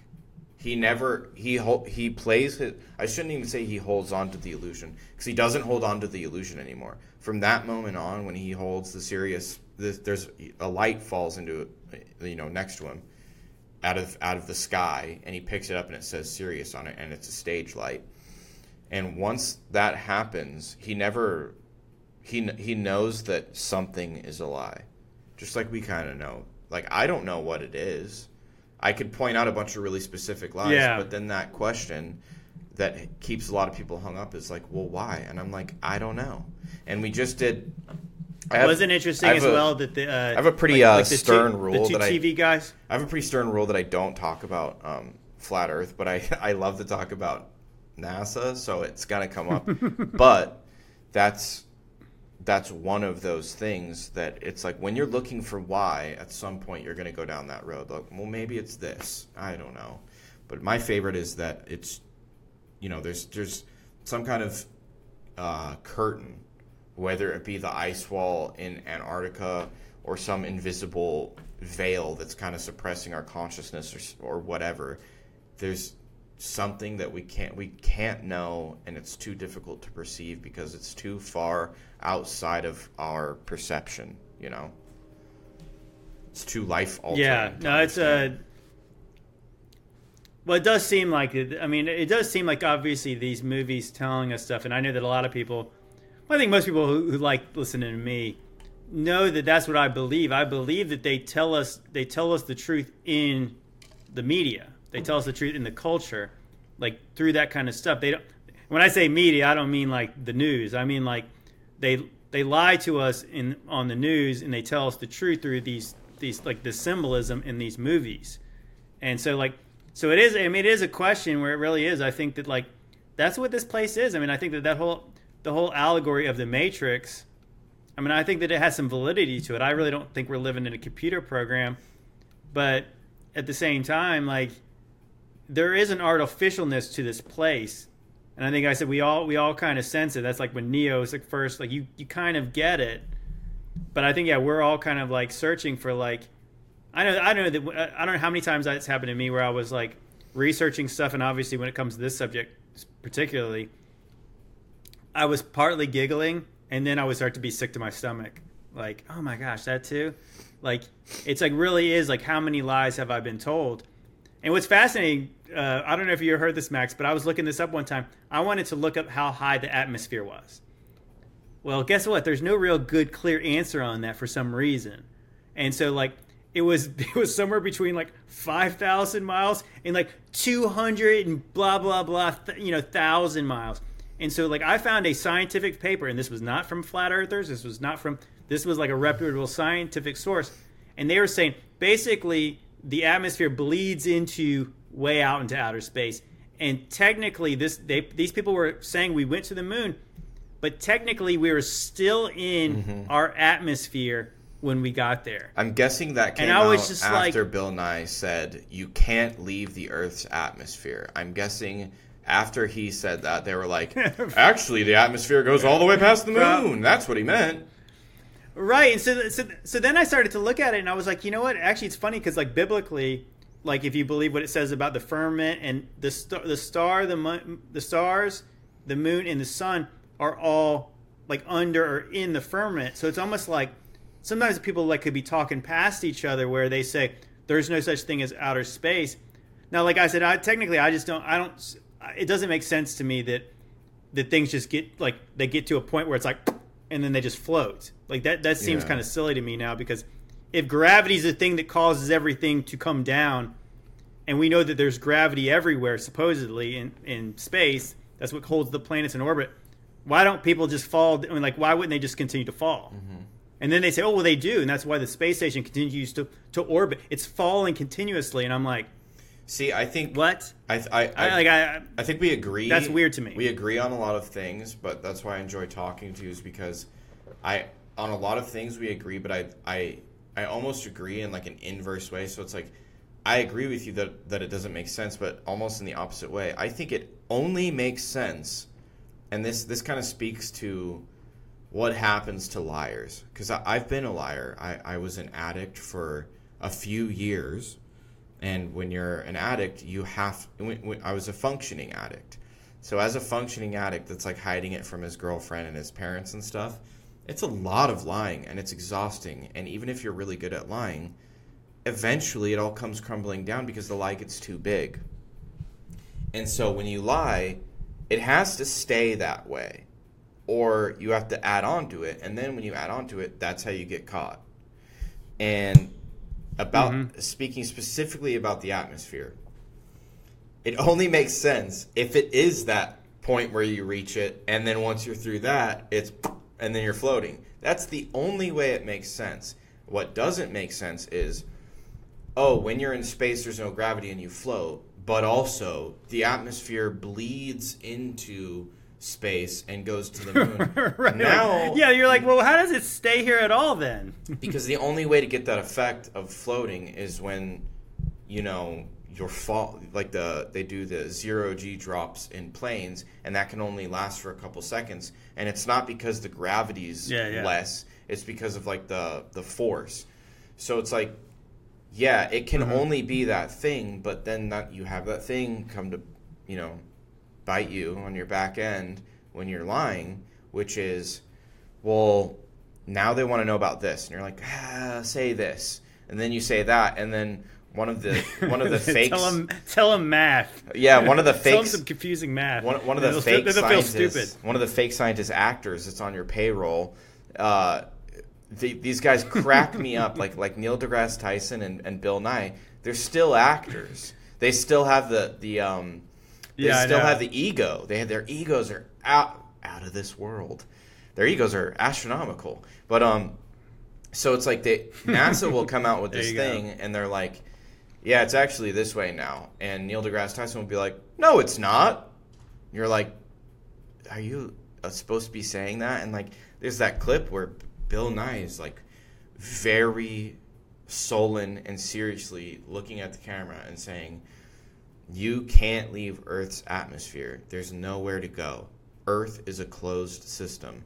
So when I saw that, I instantly It was almost like, yeah, what ha- yeah, what was that about? I saw that because you said it's a closed system. I thought like, there's no way What? this is contextually accurate. And when you hear the quote, it's like, well, how could that be out of out of context? Well, it's not.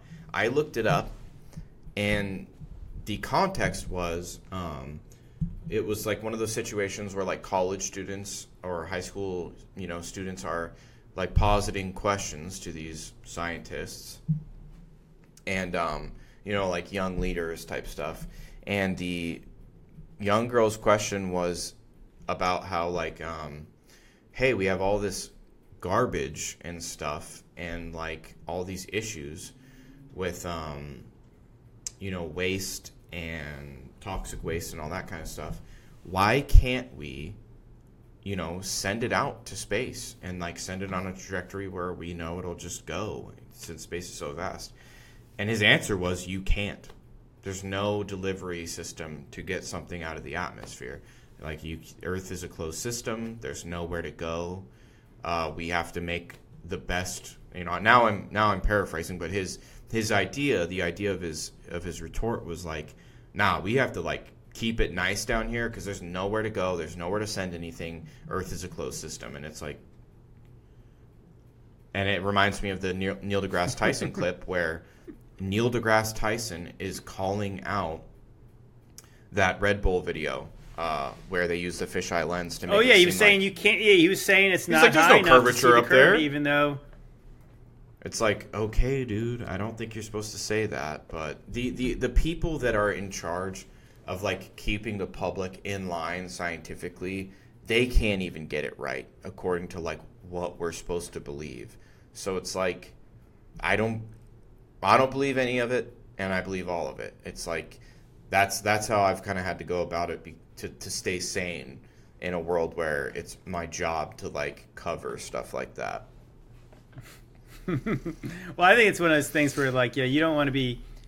I don't think even like myself particularly. I've I've clowned NASA a few times, and I've I've made videos about like biblically about kind of what the Bible says about it. But like, I never set out to be a this type of earther. Like, because No. it's like it's because obviously that's it's only part of my interest, and I think that like sometimes I do get a little bit like I don't really want to argue too much about things that I'm saying I'm not even sure about. So mm-hmm. like like if you want to like argue about things that we can actually have definitive proof, but I mean I think the truth is is like you do have to kind of decide who you believe. Like I said, that's Oh, why I said to me it's just more comfortable to say here's what here's what the Bible says. I believe that. I'm not sure outside of that, and I can clown on them when they lie.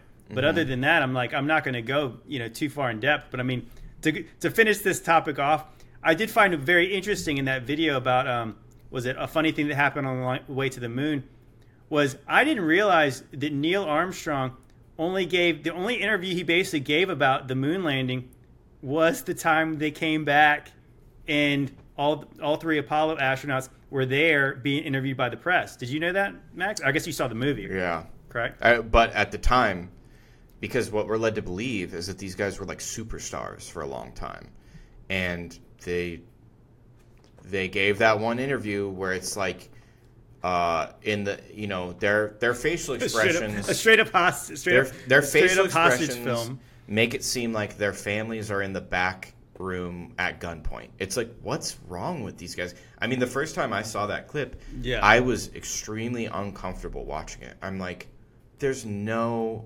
there's no description, there's no explanation. Like it, for anybody that hasn't seen it, just look up like post going to the moon interview. I mean, it's it's crazy. These guys have just all- they look like they've all just seen their own ghosts. And uh, yeah, he never. I didn't know this until I saw the the movie. It's almost it's almost like they are telling the world's biggest lie ever, and, and they didn't. They're uncomfortable, and, and it's not. it. And it's not what they signed up for. And they were. It's almost like, but it, what's almost interesting about it too is like it was like they were telling the world's biggest lie, and they were not originally in on that they were going to be doing that. That's why they look like that. That's kind of what it looks like to me. It's like that. Yeah, it, it looks like. I, I was wondering that. I was like, these guys were all backslapping before they before they went to the moon, and they were soup. They were like the. They look like these guys are like frat guys. They're backslapping. Mm-hmm. They're laughing. They're cracking jokes. They're probably you know like they're you know they're, they're like I said they're the belles of the ball, and then when they get back, gosh, you know, like you could imagine what people would really be like. They'd be peacocking and they'd be like going on every show and like Johnny Carson and all this kind of stuff. Except they weren't like that because it was almost like they really thought they were going to the moon and then they didn't.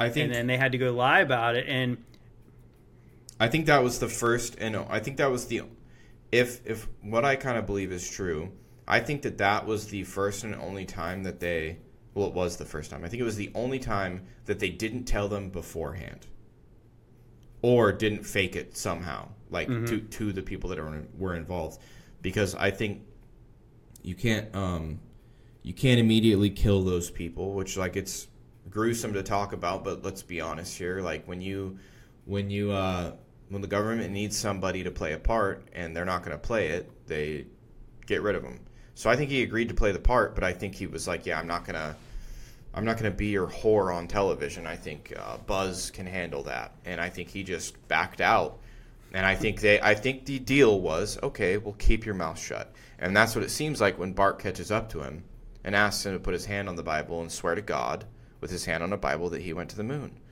And for, from, for men of that generation to refuse to do that, supposedly Christian men, to refuse to put their hand on a Bible and say that they did the thing that they're most famous for in life, I think that's uh, pretty telling.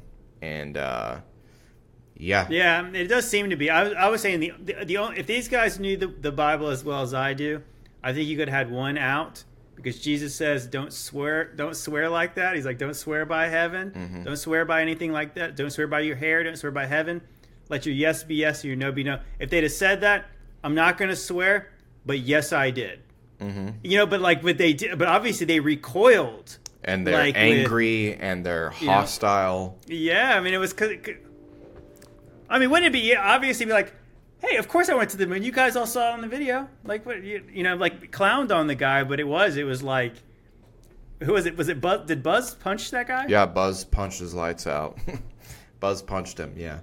Um, Yeah. So, so, but it is interesting. So, so the one guy who does, who has done the most interviews, let's just say he doesn't seem to be the most reliable witness because he said, depending on the interview, he makes a good case that we didn't go, or he says we went. Yeah. And is it? Did you? I'm sure you probably know this. Do you know what? Do you know what uh, Buzz's mom's maiden name is? No. What is it? Marion Moon. Oh my god. Her last name, her maiden name is Moon. Marion Moon is his mother's maiden name. Look that up, guys. I didn't make that up. Yeah, and then uh, Buzz had that weird, real weird thing. I think it was in like 2016 or something, where he posted a picture of like a pyramid in Antarctica and was like, "It's coming. There's like a great evil here," or something like that. And then he deleted it, and then the like uh, cleanup was like, "Oh no, he never posted that because it's not on his Twitter anymore." It's like, well, yeah, he deleted it, but like people got screen grabs of it. It's very bizarre. What wouldn't wouldn't that be the wouldn't that be the, the, the massive plot twist? That NASA wasn't faking everything. They just weren't going up. And I think I'm sure a lot of people have seen these videos. You ever see like on like the Disney logo when like the like Tinkerbell whatever does like the like the star kind of goes up like in a like a mm-hmm. big old curve. Yep. What if they were sending the rockets down to Antarctica, like Well, a place that was maybe maybe beyond all the icy stuff? I don't I don't exactly have an answer to what I think it would be, but I think Antarctica is the most important place on Earth to that class of people. And I can't couldn't tell you why, but what I do know is that and this Well, do you remember? So this is this is the crazy thing, and I don't know if a lot of people know. A lot, a lot of people know about the Admiral Byrd, like his diary, that talks about the insanity of like Nazis flying saucers and and like men from inside the Earth, from the Hollow Earth, and everything. Like it, absolutely bonkers stuff. I don't know if anybody's verified any of that because it could be made up. But what I found interesting is there is a there's a famous old TV interview when he's pretty he's up there in years, and he talks about an unexplored area bigger than the United States on the other on the other side of the South Pole, and he says that this place is very vast in resources, like such as like oil, coal, and even hinted at possibly uranium. yeah. And so like he's not saying this like a crazy person. He's saying this like obviously just straight up factual. And like that is sort of interesting like, like especially around that time. That's this is why I always found like the, the the whole Arctic Treaty sus that like why wouldn't the nations after World War II, who obviously could give a crap about trees and penguins, obviously there is no trees down there, I don't think.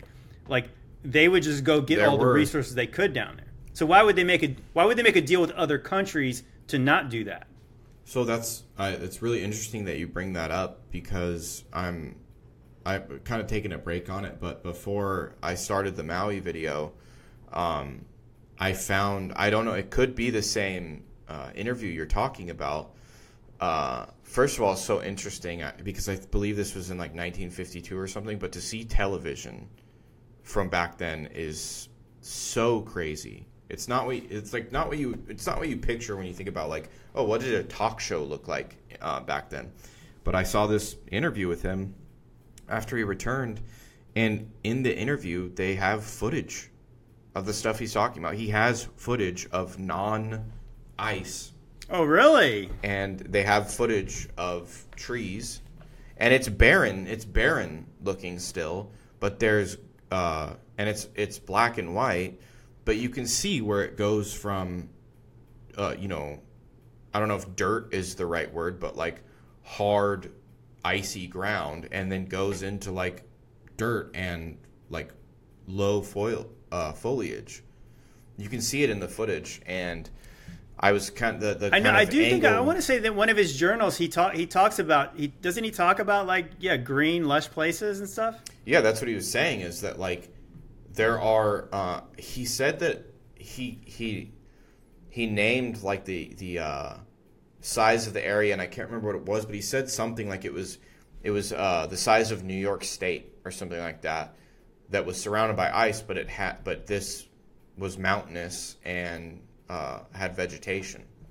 And so you read, you can read, um, you could read in the, the journals and stuff, which a lot of people have said are um, like fake recre or like recreations with like stuff added in. Um, but he's on television saying like the big crazy thing he said was that not all of Antarctica was ice, and that they made multiple excursions, and that the uh, you know they have i'm now more of it's coming back to me. They're, he's talking about um, the types of film they had to use and they're using cameras like video you know tape cameras not tape but film cameras. And you know they landed there and they put some stuff down so that they could refuel their planes. And i mean like there was a substantial interesting. there were substantial expeditions into antarctica that he was in charge of and then they put him in a nut house and he died so you know Yeah, that's well. That sounds interesting, and it almost, it almost, I almost kind of like it sounds likely to me that if you say like the the real insane parts of the of his diary is that is that part of the psyop is that you throw in Nazi spaceships coming from the from the inner Earth in there, and now you don't you disregard like obviously the stuff about it being green in places that doesn't seem like you forget about that because like it's all the yeah. you know Well- that gets pushed to the side when you find out about all the other weird crap he's talking about. And like so then I believe one of the things he was possibly like talking have the about psyop was- where now we can dismiss it all? I, I think, and, and this is kind of like, uh, you know, might be a light bulb for some people, but you know, I think, like, I I would like to believe that, um,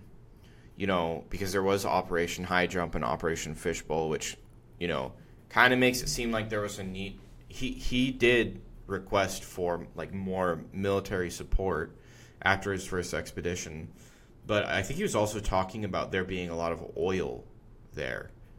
So like it's kind of like you have all these crazy claims, and then other claims like there being, you know, a, a inhabitable landmass the size of New York State that that seems like it has a lot of oil under it, and you're like, well, yeah, that's probably like a more realistic explanation for why they wanted him to not talk about it or whatever, you know.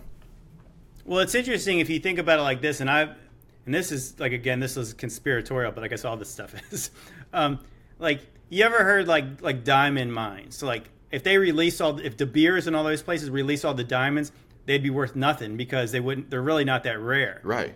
Same thing with like oil. When you find out, like, do you remember when like Trump and them, like he he actually like they pumped a lot of oil and shale and all that stuff, and then there was a time on the stock market where like literally barrels of oil was like in the negative. Mm-hmm. Like, so if you think about like again, you go back all the way to the, the topic of who started the school systems. Remember that guy who was in like had was big in the oil business, John D. Rockefeller.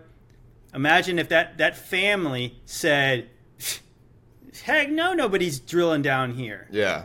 because this stuff is so like that's the, remember that's what they like they, that's what they tried to tell us and I remember um, my buddy Luke Voice of Reason did a video about this about them trying to say this is fossil fuel so obviously all these these these dinosaurs and all this stuff created this oil and there's a very limited amount of it and we're going to run out of it one day Which what if they said, no, no, no, that stuff? There is so much of that stuff. Obviously, we could we could live a million years, we'd never run out of it. There's so much of that stuff, and there's so much of it, not because there's so much of it, but because the Earth is producing it. That's you know that's like the other idea Yeah, of it. that's about- yeah, And it's about- yeah, like, the- all you well, really like- have yeah, to it's like do is know how to tap yeah, like into it, and bam, you you got it. And then all of a sudden, an oil baron is kind of out of the, out of the job at that point. If anybody can tap well, oil, you could. and you- I it. think that's. I think. Isn't that that's that's the ultimate uh, conspiracy that we've all we've all wondered, and I think that this is what this maybe even gets back into like the idea of like the pyramids and in the times before when was there this type of energy that was not like that you have to go to the pump get it you have to like pay for your electric bill was there this possibly a self-sustaining energy source like magnetism you know like vibrations you know any kind of a thing like that that was like the yeah we would not be beholden to these people. What if we could go you could go explore more of this place? You wouldn't be stuck the way you are. You wouldn't be like you know trapped in here thinking like well I, am going to freeze to death in the wintertime if i don't pay my bills I think so. this I- stuff is actually more readily available. I think that's that's kind of my um after 10 years of looking at stuff and and when I say my theory or my my opinion or whatever it is just that. And it doesn't uh, it's not like all day I walk around going this is what it is. It must be. It's like but when I think about what it all means and what it all what it all could be that's kind of what I come back to. I'm kind of like it doesn't ring true to me that this is the peak of civilization. It it seems that there are there's very clear evidence No way. That, that something else was going on and when you hear about like this is something I wanted to talk about when we're when we were on the phone the other day but it's probably be- best that we didn't. Um, you know you hear the story of Atlantis and like the the reason we know about Atlantis is very specific. It- it's like um, Plato's like uncle or something was in Egypt. Yeah it was it was Herodot Her, it was uh, so, Solon I think Solon was the one who went to Egypt Mm-hmm. and he told Herodotus and I think Herodotus told and, and Plato so we even got like a game of telephone between Egypt and all the way to Plato And, and what did the uh, do you remember the uh, Egyptian guy's name that was talking to Solon? I don't remember his name. oh now yeah now you've, you've, you've stumped me there Uh, yeah. So he said something along the lines of like, "You're a young people. Like your civilization yeah is young. yeah You I do know he said that yeah You have no idea." Mhm. Um, and then he said something along the lines of like, "We don't even know when this stuff was built. Like the the things that uh, Solon was asking him about in Egypt. He was like, "We don't know. It's too old." And then, um, you know, you you hear the kind of idea that like Cleopatra was alive closer to the invention of the iPhone than she was the pyramids being built. It's like Yeah, that that's one of those ones that does blow your mind. Like Yeah. when you think about that, like, and, and that, so, that doesn't so make sense to when, us. when Cleopatra was walking around Egypt, those pyramids were as ancient to her as they are to us in the grand scheme of things. So it's like yeah, it's Mhm. it's so long ago. We really don't have a firm grasp on like what they were for. Now they're saying it kind of seems like the pyramids were never built. Not only are they not tombs, it kind of seems as though they weren't really meant to have people inside them. Like they have like what seems. I, I mean, I, f- I firmly believe that. it seem, they it, they have like what kind of seems like maintenance tunnels, but not. It's not like this big. They Yeah. aren't these big grand things. Like uh, like as far as like it doesn't seem. Uh, people are saying it doesn't seem like a place you would bury a king. So um, it seems. I, I think. No. I think what was going on is that um, they were advanced in a way that we can never. Like it, it would take.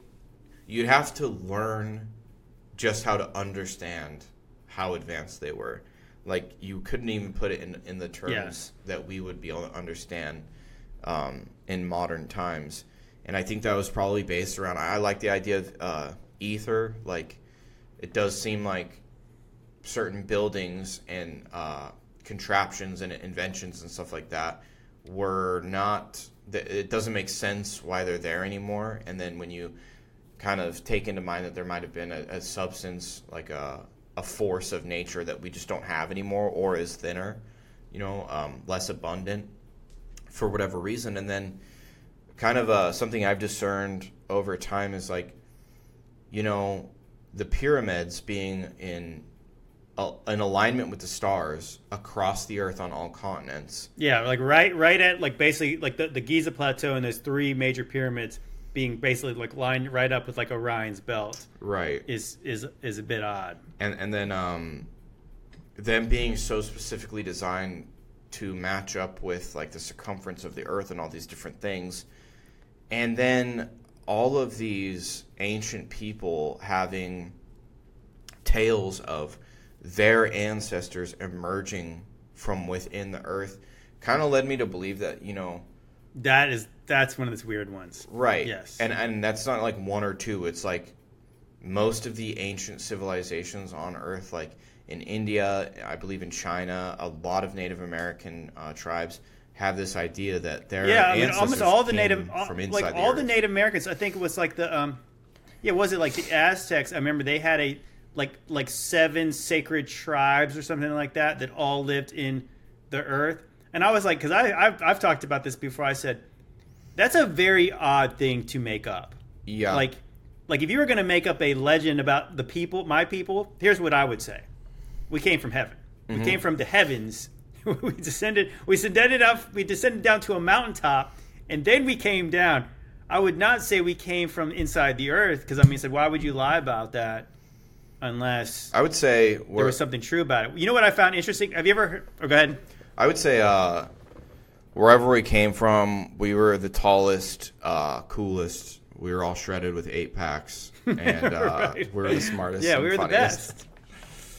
But uh, yeah, all that stuff kind of leads me to believe that they might may have been using the pyramids, and um, they had a very good idea of where to go, because because we know now that there's been like twelve major cataclysms that's like killed everyone on Earth almost, and then the people that are left over kind of repopulate. And wouldn't it just be so convenient if like only a small number of those in control knew that that was going to happen?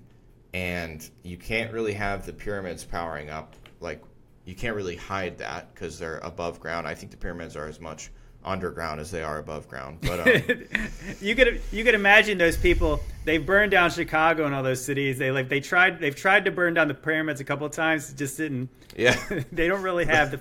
They really don't have the fire to do that. yeah Yeah, they, try. What about is what's interesting is there actually is one pyramid that looks like a bomb hit it. You ever seen that one? It's like it's like partly destroyed. But you can imagine what could do that to a pyramid because they're so dense. That's- Only I think you were saying like pyramid. that. Obviously, I agreed. Like they're like, why would you build this thing that is so big yet so dense? And what's interesting, it has those it, the, the the shafts inside it are granite, so they're mm-hmm. not made of the same thing, and they're like super obviously like everything else like in those places they're exact and all this stuff it's like it does seem interesting. I've always wondered like with the shafts going in like these weird places and then you have like the supposedly the the king's uh, chamber. Is it possible there was some kind of turbine in there that got moved somehow because of yes. you know I, I think the get forces of the earth? Because it's like it it does seem like a giant machine c- could have been in there. I think we get so caught up on how they were built that we don't really think about why. And it's like, hey, they had slaves. You can you can pretty much do anything. they, they if- could, obviously we all know, we know they can build anything you can pretty much build anything if you have a uh, workforce that never, you know, when they get tired, you just work them to death, and you put a few more in. Like, like I, I, it, I don't really buy that. You know, it was just, you know, slaves with the their primitive ancient tools, but they did have like genius level engineers that probably could have figured out how to get people to be able to do a lot of that work but it kind of doesn't matter because we don't have a clear idea of what they did or what they were capable of and then there's really, Right, right. What, what isn't interesting too when you think about like so they they just believe you just have this completely just gigantic force to just build stuff all the time. Obviously, it still costs money in whatever whatever currency you, it takes. So obviously, that's a massive amount of people to feed and to sustain while they do all the work. And also, guess what? Throughout time, people have revolted against wicked people who force them to do things. Yeah. So the kind of people who could move all those blocks would kind of be dangerous if you didn't actually keep keep track of them. Also, it's like the whole thing just is so- like I said, it's it's just such a nonsense idea that just they just got a bunch of people to do it. Also, according to less ancient Egyptians, more ancient Egyptians had a really big problem with uh, these sea people that would come and raid them and just absolutely wreck them whenever they came around. And so it's like, um, so if that was happening, wouldn't it be better to like have your slave people be like your army or something and not building a giant tomb that costs like multiple lifetimes to Right. build? Well, it is. Yeah, that's right, isn't it? It does seem like a time of maybe great prosperity where it's like you could do these kind of things because, like, I think obviously it makes more sense if you did have a lot of people working on some project. If it was for the common good, Mm-hmm. possibly was it? Would you all get together if it was something that benefited everybody, not some dead guy? Well, see, my That's a monument to a dead king. I mean, that that makes that makes because that makes no sense because it's kind of like what do you the dead king me? that's ordering you all to work to your death. But um, if you're building, if you're building, a, if you're building ostensibly what is a life preserver for the earth, then you're probably going to be like, yeah, let's go, let's do it, let's push these five ton blocks. Right. So the one thing that was interesting when you were talking about the uh, the Native American legends about them being in the earth was making me think about this. This was a crazy uh, thing I looked into about like the Grand Canyon. I'm sure you're familiar with. There's like the J.G. Kincaid, and there's this stuff about like there's t- there's caves inside the Grand Canyon that have like some kind of de- like people say Egyptian because there's like mummies and stuff in there. But what I looked into it more, it was more like Tibetan type stuff, Yes. like Hindu type type religious artifacts in there. And so what made me like actually I thought was crazy that what I started to look into was so if you think about this, okay, now now let's get nuts here for a second. You want to So get nuts? over in India, eh, let's get real nuts here. So they believe a lot of their mythologies of, are like of Shambhala and Agartha, like this kind of mythical place that's inside the earth, and like their gods are down there. Think of like Land of the Lost, crazy stuff. Okay, so interesting. Once again, it's a it's an interesting mythology, and what's interesting is like so a lot of people when they talk about the Nazis and their racism, they were talking about Aryans, and people people get it twisted. They always think that Aryans are have blonde hair and blue eyes. The Aryans were a historical people, and they were like brown people. They're like they're like people they They're like closer to Iranians. India, like yeah. Right, yeah, they but they were not like but they were not blonde hair, blue eyed people. Mm-hmm. They were like yeah, they were darker skin, darker complexion. And so like you even think about like the weird Hindu mythologies about like blue people and all this kind of crazy almost exactly where James Cameron got the Avatar stuff from. So stick with me. So what was what was interesting, and I found this out I don't know when, but they said the German people had this kind of fascination with Native American people, hmm. and I was like, why- I was thinking like, why would they care about Western stuff? Well, here's here's where it ties in. Did they believe that our Native Americans had some kind of there were some kind of uh, descendants from the Aryans? Yeah. So think about that. So you, you get you get what I'm getting into. Is it possible that they did come from out of the earth and there was peoples that literally could go from Asia to North America by some kind of underground cave system? And I was like, I mean, it sounds like I mean I know the Nazis believe some insane things, but is it possible that that could be tr- there could be any kind of truth to that? Well, I think How did they? How did these people get here? And I don't believe that crap about there was some land bridge from like, you know, from like Russia That's- to that's to you know from nonsense. Russia to Alaska. That's that's the dumbest thing I ever heard because I think because just just consider this for a second. Can we go under the That continents? people walk through this friggin' well, that's what I'm saying. Like, I mean, it was funny at one point. I remember it was um. Can you, if you're in the Uh, ocean, if you're in the ocean, can you pull up to America? And so, so here's your boat, and America's right here. Can you go like this and go under the continent? No. No, see that. See So that's what's what's funny. a- who is what it? Um, land who is the famous creationist? Well, that's what they're saying. The, the funny part about it was like, yeah, like wouldn't there be a lot of remnants of that thing? Because it's almost just like people are just so that leads us ignorant. to believe They look they- at a map and they say, "Oh, it looks like it." it looks like it almost connects, Yeah. but now it doesn't anymore. But like, who was it? Uh, Gosh, I keep on forgetting the guy's name. But he was talking about like this idea of Pangea, Mm-hmm. and, P- and and I thought about this too. Pangea is stupid. It almost looks like the continents kind of fit, so therefore they want there were once some mega continent. Imagine It's if like- they did. Yeah. Guys, the the the continents already connect under the sea. Yeah. They're It's not lily connected. pads. No. They don't float around. That's what I mean Yeah, so by it's can like you so go obviously under it? is there is it Yeah, you can't because it's like you but you can but it's possible that under the rock and under the sea Mm-hmm. there could be tu- a tunnel system. But yeah, when people try to start talking about like that people people walked across from Russia to Alaska then walked down Canada, isn't it funny like if that happened, wouldn't there be a lot more people in Canada?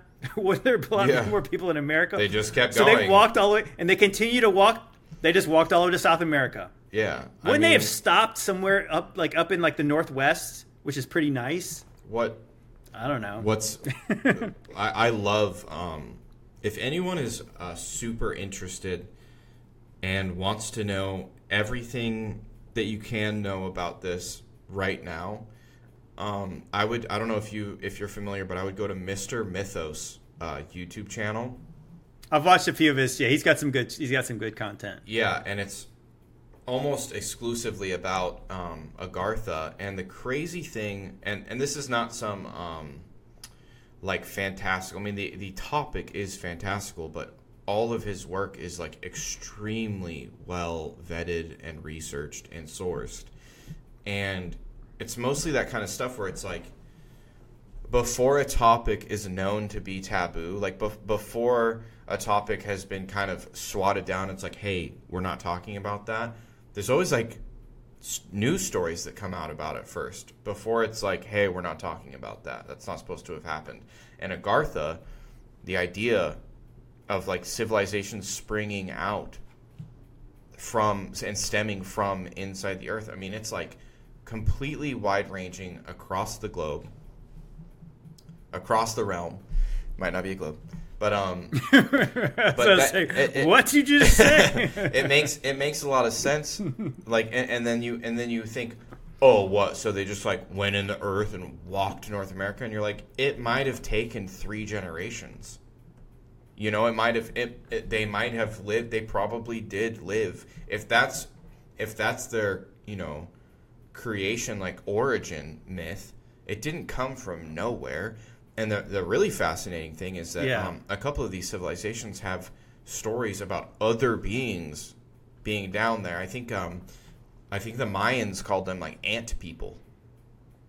And and, and the, they were like at constant like- odds with the ant people, and they so they had to come up at a certain point. It wasn't like, hey, we're gonna go about down. uh, it what about like, on like South Park? I was gonna say, what about in South Park? I know have you seen South Park? They used to always like have like they would have certain weird episodes. They would start talking about crab people. And Yeah. Of course, the crab people came from inside the earth. Mm-hmm.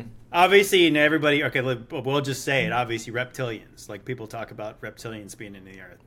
Is Yeah. that po- Isn't it interesting? Like in the, what was it in the, the movie, the show, like the Land of the Lost? There was the um Oh, that weird looking called? reptilian thing. They It had a looks ju- name. yeah, gosh, I, um, man, I, I'm I'm at a loss for remembering stuff today. I love that movie, first of Yeah. all, but second of all, it is interesting that that's like their uh, archetype for the inner Earth creature is a reptile.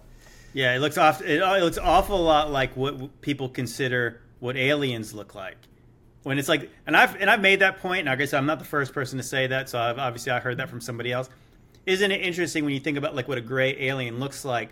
That they have these big eyes, almost like they came from some place that, that there's not a lot of sunlight. Mm-hmm. So maybe they had bigger eyes so they could see better in the dark. Yeah. And I also, and like um, I said, maybe like I said again, like if you think about it, how much that the stuff that would be inside the Earth would be alien to us, Yeah. because they're not. It's not from here. It's it's not from this terrain. It's it's sort of kind of extraterrestrial.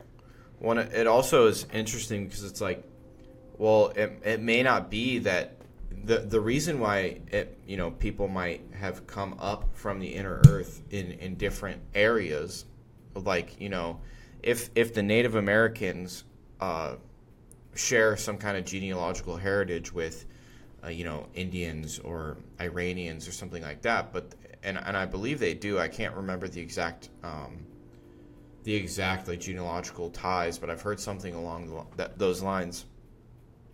Wouldn't it? Isn't it interesting that like, well, maybe there's several different areas within the earth and you know these native american tribes and like the, the mayans and stuff they have these uh, legends of the ant people and it's like maybe that's why they came out in different places is because they were like trying to escape from those things that are inside the earth and you know and now look yeah. how much time has gone by we're talking about something that could have happened a million years ago and so it's like maybe they're not around anymore. yeah we have no idea we have no concept of that uh, well, I think. Oh, that's what I, I, remember. That I forgot to even get into that, but that was why I started to question. I was like, okay, so like I I did a video about Columbus obviously didn't discover this place, and no, it's not named after Amerigo Vespucci. That's just that's just stupid. I mean, like mm-hmm. I I got to be honest, like that that idea that we've been told that that they there's not one continent on this planet or yeah on this on this earth that's named after some guy.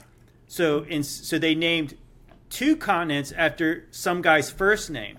We don't name things after anybody's first name. No. So I, I talked about it. It's so the the natives called it Amaru or Amaru Ka. That's that was their god. Their god was named Amaru.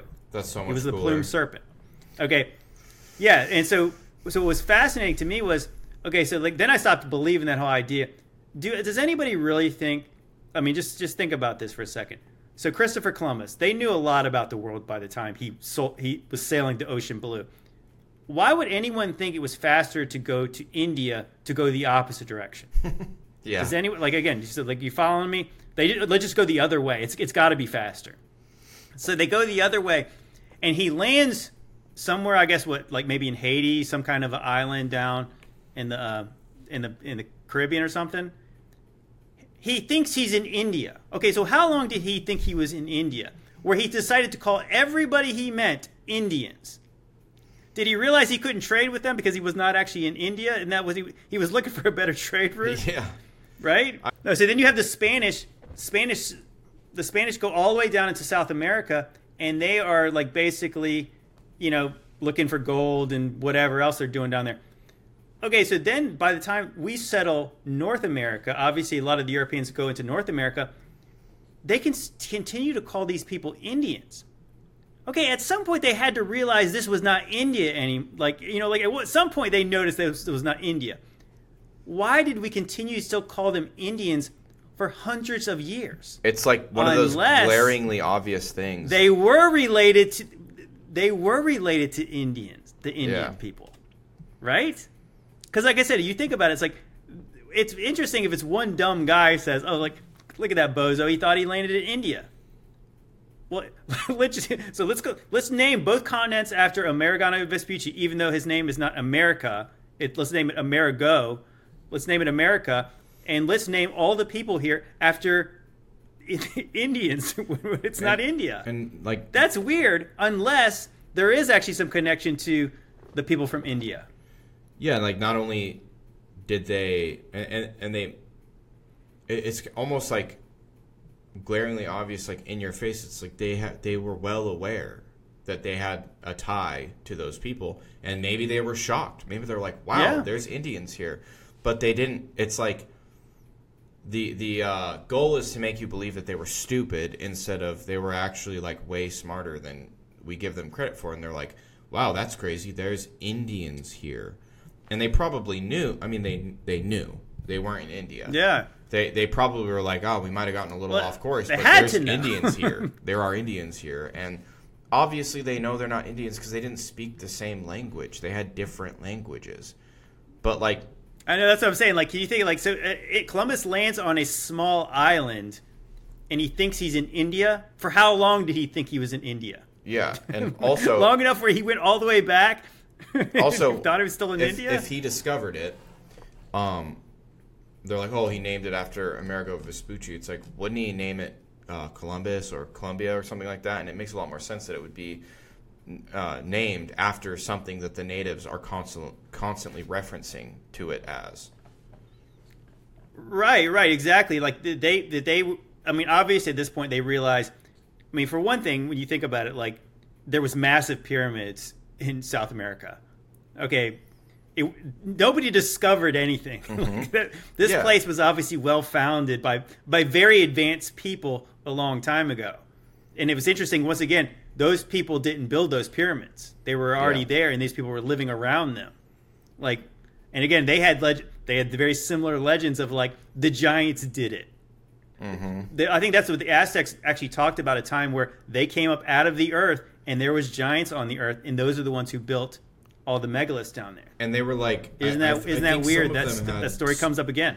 I think they had some some stories of they were like, oh yeah, you know how um, I think it was Columbus that was writing in his journal. He's like, these people would make good slaves. They're so friendly.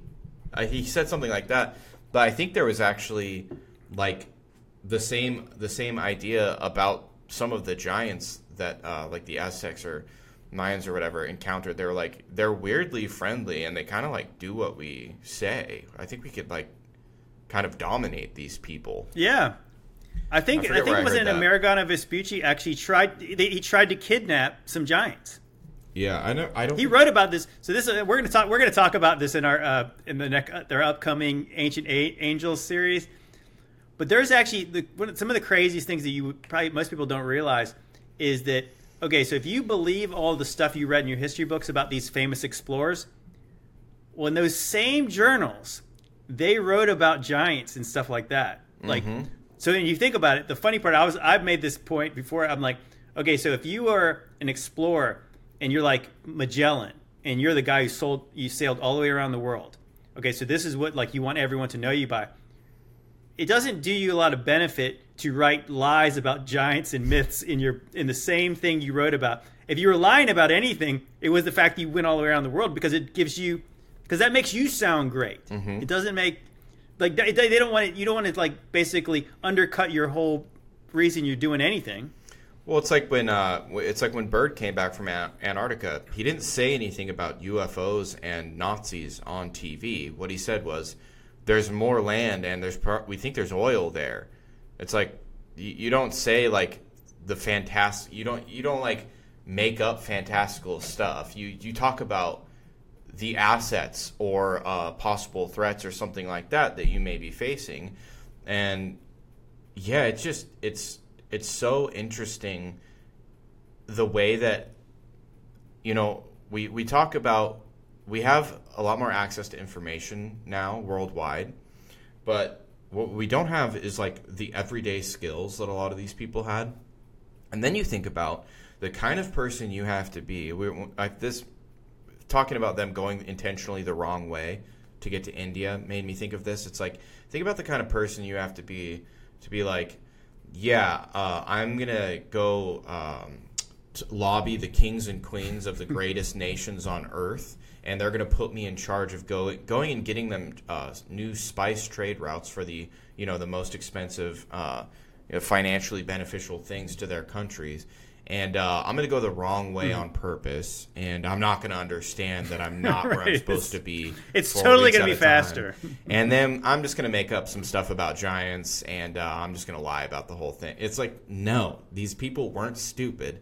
They were smarter than most of us in most ways. Like they didn't. They had some probably pretty archaic, barbaric ideas about certain things. Like I don't know if it was Columbus or Vespucci who was like, "Hey, these people would make great slaves," but those were the kind of realities they were dealing with at the time. But yeah, yeah, these people were like geniuses compared to a lot of us. And it's funny that like the narrative that we're supposed to believe is like they were stupid racists. It's like and that's why they did what they did. It's like, eh, I don't know if I believe that. And uh, I don't Yeah, maybe maybe there's a maybe there's a little bit more nuance than that. yeah but uh man i'd love to have like maybe next time or something because that's a whole nother thing and and i'd like to do a little bit of a research beforehand but the uh the whole giants thing is just fascinating to me because it's like it's just not that crazy we know there's other uh types of humans that you know not not humans but like other humanoid creatures that we're allowed to know about you know uh, like neanderthals Right. Yeah. and, well, uh, that's the that's the interesting thing, and of course, that's obviously yeah. That's my theory. Is it's like is it likely that that is kind of the cover for there is these other skeletons? Are they possibly this? Are are is these possibly giants?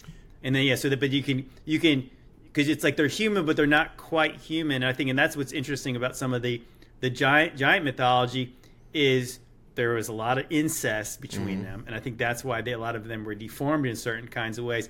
Is it possible that that's why that they are like they look like very primitive, Mm-hmm. but maybe they weren't because it's interesting. Like some of the, I think I forgot what it was saying. Like. I know, I think it. Well, no, no, they're not, and I think I Yeah. think that's the interesting part about like the um, like what we talk about a little bit is that if you if you had you know what we believe that that angels mated with women created this superior race to humans. Well, at some point the divine lineage is gets removed and you might have people trying to keep those bloodlines like keep the divine bloodlines as much as they can, which would you know start interbreeding and then eventually you'd have deformed looking, you know, basically cannibalistic giants and, and that's why God floods the earth. Is it possible that that's something that kind of happened where it's like they still must retain some kind of advanced knowledge over regular people and that's why the megaliths are like unexplainable to our own brains. Yeah. and they have a different kind of understanding of how the world worked i mean i think that i think it makes sense because again like why would people in south america have these legends that have are the same legends that go all around the world? And we don't really have a better explanation for it because we know that isn't it interesting like they try to say like the, the pyramids that were built in in Mexico and and also South America were built much later than the ones in in Egypt because that doesn't make sense to their timeline. But if you think about it, the the pyramids in South America are more impressive than anything that was built in Europe. Yeah. So how come these people did not advance at the same rate as the Europeans when at some point they were more advanced because they were building things the Europeans couldn't build? Unless once again there's this disconnect because there was this time before when who knows then something happens and we don't know we don't know what happens but all we know is that there's this there's this story all around the world of hey there was this time before when there was an advanced people and dot dot dot now now we don't know anything about it And I, I this might be a little fantastical, but two things here. First of all, according to the currently accepted uh, historical timeline, I don't remember there being a lot of information in there about the uh, Europeans stopping to ask the uh, Mayans or Aztecs very many questions about their architecture. Second of all, and I, oh, how old is this, by the way? Um, second of all, that's kind of Well, no, actually, I said I did. There was, if you go into like, I saw that one video. Um, if you've seen Graham Hancock has, it's called like Ancient Apocalypse, mm-hmm. and he he mentioned specifically that there's this there's this pyramid in Mexico. It's called Cholula, and it's I think they said the base of it is like three times greater than the the base of the of the Great Pyramid in Giza. yeah, It's way bigger yeah, but the, it's not as t- it's not as tall, and it's all covered with like grass and dirt. It's like looks like a big hill. The Catholics just happen to put their church on top of it. Mm-hmm. Interesting enough, and there's caves that go down in it. And so the Aztecs told the conquistadors that the giants built that, and then the sky god rained down on them, flooded them, and killed them all. wow. I mean that like that like when you Kinda hear that story, up. you're like, oh, that sounds very similar. And it's funny. So Graham Hancock, who believes some of the myths, you know, and he's he's he's a little more open minded than like your regular Egyptologist, but, but he said perhaps they were talking about intellectual giants. Yeah, Or maybe they were talking about giants. Like maybe they meant just exactly what they said, and outside of an alternate explanation, like, I mean, it's it's like I said, it's just, it's strange that. I mean, I see. I think that's where you get into it as well. That that I believe you see, Christopher Columbus has has this that cross on his flag. I mean, you know, he was. It was funny because he was he was sailing for Spain, but he has the Knights Templar cross on his mm-hmm. sails, right? And if you think about the Knights Templars, they obviously one of these secret societies collecting collecting relics. I think it's very likely that one of the reasons they went to South America probably because they did know about and they went to Mexico because they did know about all these pyramids down there and I think that they probably they were probably looking for stuff.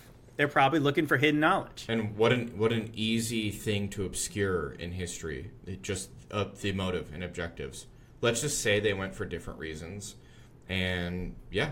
And the the other thing I wanted to say is, um, God, what is the what is the big museum? Um, that's like Smithsonian. the Smithsonian. Okay, so you talk about giants. Well, where's the remnants of them? And then you have lots of stories and like in the grand scheme of things, like like semi recently American history of like, oh, this guy found a giant human skull, you know, giant human bones and stuff, and then it's like he gave them to the Smithsonian. The Smith- Smithsonian is like, no, never happened. And do you know how we can prove it never happened? Look at our collection. There's no giant bones. Okay, so keep that in mind. right. keep that in mind. So um, I forget where it was somewhere in America. This guy found a like woolly mammoth like grave site where there was like tons of woolly mammoth bones, and there's like, you know, there's a lot you have. There's a lot of hoops you have to jump through to like prove that or whatever. And and uh, part of that was uh, he was gonna you know, give them to the Smithsonian to have them like analyzed and stuff. Well, months go by, and he's like, "Hey, where's my woolly mammoth bones?" And they're like, "We don't have them." And then and then uh, somebody else noticed that like, you know, the Smithsonian or or it leaked somehow that the Smithsonian had been dumping bones into the Hudson River. And there's now people pulling out Oh my gosh. woolly mammoth bones worth fifteen thousand dollars. There was like a, a a small contained gold rush amongst divers uh, in the Hudson River because they were going in there and pulling out woolly mammoth bones. And this guy's going, "Hey, those are my woolly mammoth bones." gosh. and so they just dump anything that they perceive to and so it's like so it's not exactly connected, but it's like okay, we have a evidence, you know, in in uh, newspapers and stuff like that of people claiming I have found the re- remains of giant humans and I have given the bones to the Smithsonian, and the Smithsonian saying no, never happened. But then you also have right now like contemporary evidence of people saying, not even saying, just like, hey, I straight up found these bones, and then the Smithsonian lost them, and now divers are pulling them out of the Hudson River. So it's like these that, that's the other point I wanted to make is like, you know, if there was this advanced race, what happened to them? And if it was something that was intentional, then that means someone did it to them. And I don't know about you. I don't know how, um, like, I, I'm I'm still a Christian, but I I, I don't believe in like organized uh, religion. I think a lot of it's just evil. But so so I do kind of allow myself to. I, I think I'm maybe just not so tied to it. Like I, I, I do have like a relationship with a higher power, and um, like I do believe that you know Jesus died for our sins, but I also believe that there's so much we don't understand about ourselves, and I'm totally not like a do as thou wilt guy. Like I hate that, but um, That's that's good because that's uh, satanic. Exactly, exactly. so so there's there, there's an aspect of like spirituality where it gets to a point where you're like, that's that's kind of dark. I don't know about that, but what I do allow myself to do is like have kind of thought experiments, you know, and it's almost like uh, I've almost kind of like left my body a couple times while doing doing that kind of stuff. And something that I've done thought experiments on is like I feel and I and I've always felt that there's like some hidden entity.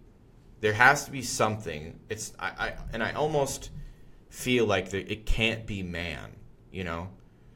And I feel like it can't be mankind. There's there's something going on, and for a long time I thought it was like parasitic. Like I thought it might actually be like some kind of parasitic organism that gets into people's heads because you know I've done you know, I've stolen, I've cheated, I've lied, you know, I've, you know, done drugs and stuff like that. And I don't have a worm in my brain, but you, so I understand evil, but then you see people doing stuff where you're like, it can't be money. They have all the money in the world and they have all the power and all the control. why? And, and, and I know that their game is a long one and longer than we could perceive. And, and when I really do that thought experiment, where you're like, what is it? It's almost like you can kind of see why they cover up the the ancient past. I mean, I don't think they have to cover it up much anymore because it's so ancient. But you're just talking about Graham Hancock mm-hmm. and his reservations about even accepting that it's actual giants. Well, there's a reason for that because Graham Hancock has spent his entire life in the pursuit of knowledge and, and he's been alienated and ostracated from the scientific community yeah. for his entire career. And so I, I, I can accept and understand that he's made certain you know exceptions where he's like I can't say giants. So so you know there's it's still yeah I'm already I'm already maligned. It's like I'm I'm I'm maligned enough already. Yeah. If I talk if I say I believe the giant stuff, then I'll be I might as well be calling myself a flat earther. And and, and, and I'll and I'll also put this out there. Graham Hancock has risked his life on multiple occasions trying just trying to learn about ancient history like there's those on. Oh yeah, no, he's he's hardcore. Yeah, there, no, I think I think I, I have enjoyed listening to him. There's that um, structure in in the water off of the Japan coastline. Yeah, I've seen that he he, he was hardcore. I w- they were saying with the current down there diving down could kill you. Insane. Like really really easily could kill you. Yeah, but, um, definitely. Um, anyways, it's like you can kind of see why if if you can think about this ancient people that that was so much more advanced than us well, what happened to them? It seems to me that they kind of had it figured out. I don't think they could stop cataclysm. I think that the earth is going to do what the earth is going to do, you know? And maybe it is, uh, you know, a higher power saying, hey, these giants are screwing each other and they're like brother and sister and uh, we got to get rid of them. Or, you know, it, it could be that and, you know, the earth is just has a cycle and it's to mud flood and it's to flood and the mountains are to come tumbling down on, on these civilizations, but it seemed as though they had some kind of system for defense and survival. And so it would almost kind of seem that whatever entity or uh, group, you know, that is covering everything up and in control now and, and uh, you know, committing evil, heinous acts on humanity at large scale could have some benefit to covering up the a better way, you know, that maybe the ancients. Yeah, you know it's interesting. Embraced. You know what's interesting, and I'm gonna I'm gonna get real nuts on you right here before we end this thing. Do, have you ever seen the first GI Joe movie? And I don't mean the crappy ones with the Rock in there. Have you seen those? Uh, is there like, like GI GI Joe the movie, the classic cartoon from the '80s? Um, I'm sure I've seen it, but I don't. I I can't recall like the um, plot. Well, what this is interesting if you haven't heard this. So this is crazy. So like so GI Joe and Transformers were very formulated formulaic shows back in the 80s. Obviously, I think they were designed to sell toys. Mm-hmm. They actually had the same guy write both the movies, and they were both very far off, and they were actually pretty pretty decent movies. But the GI Joe one was particularly interesting. So if you guys are familiar, the bad guys in GI Joe were Cobra snakes. Like so, there that's some connection to snakes.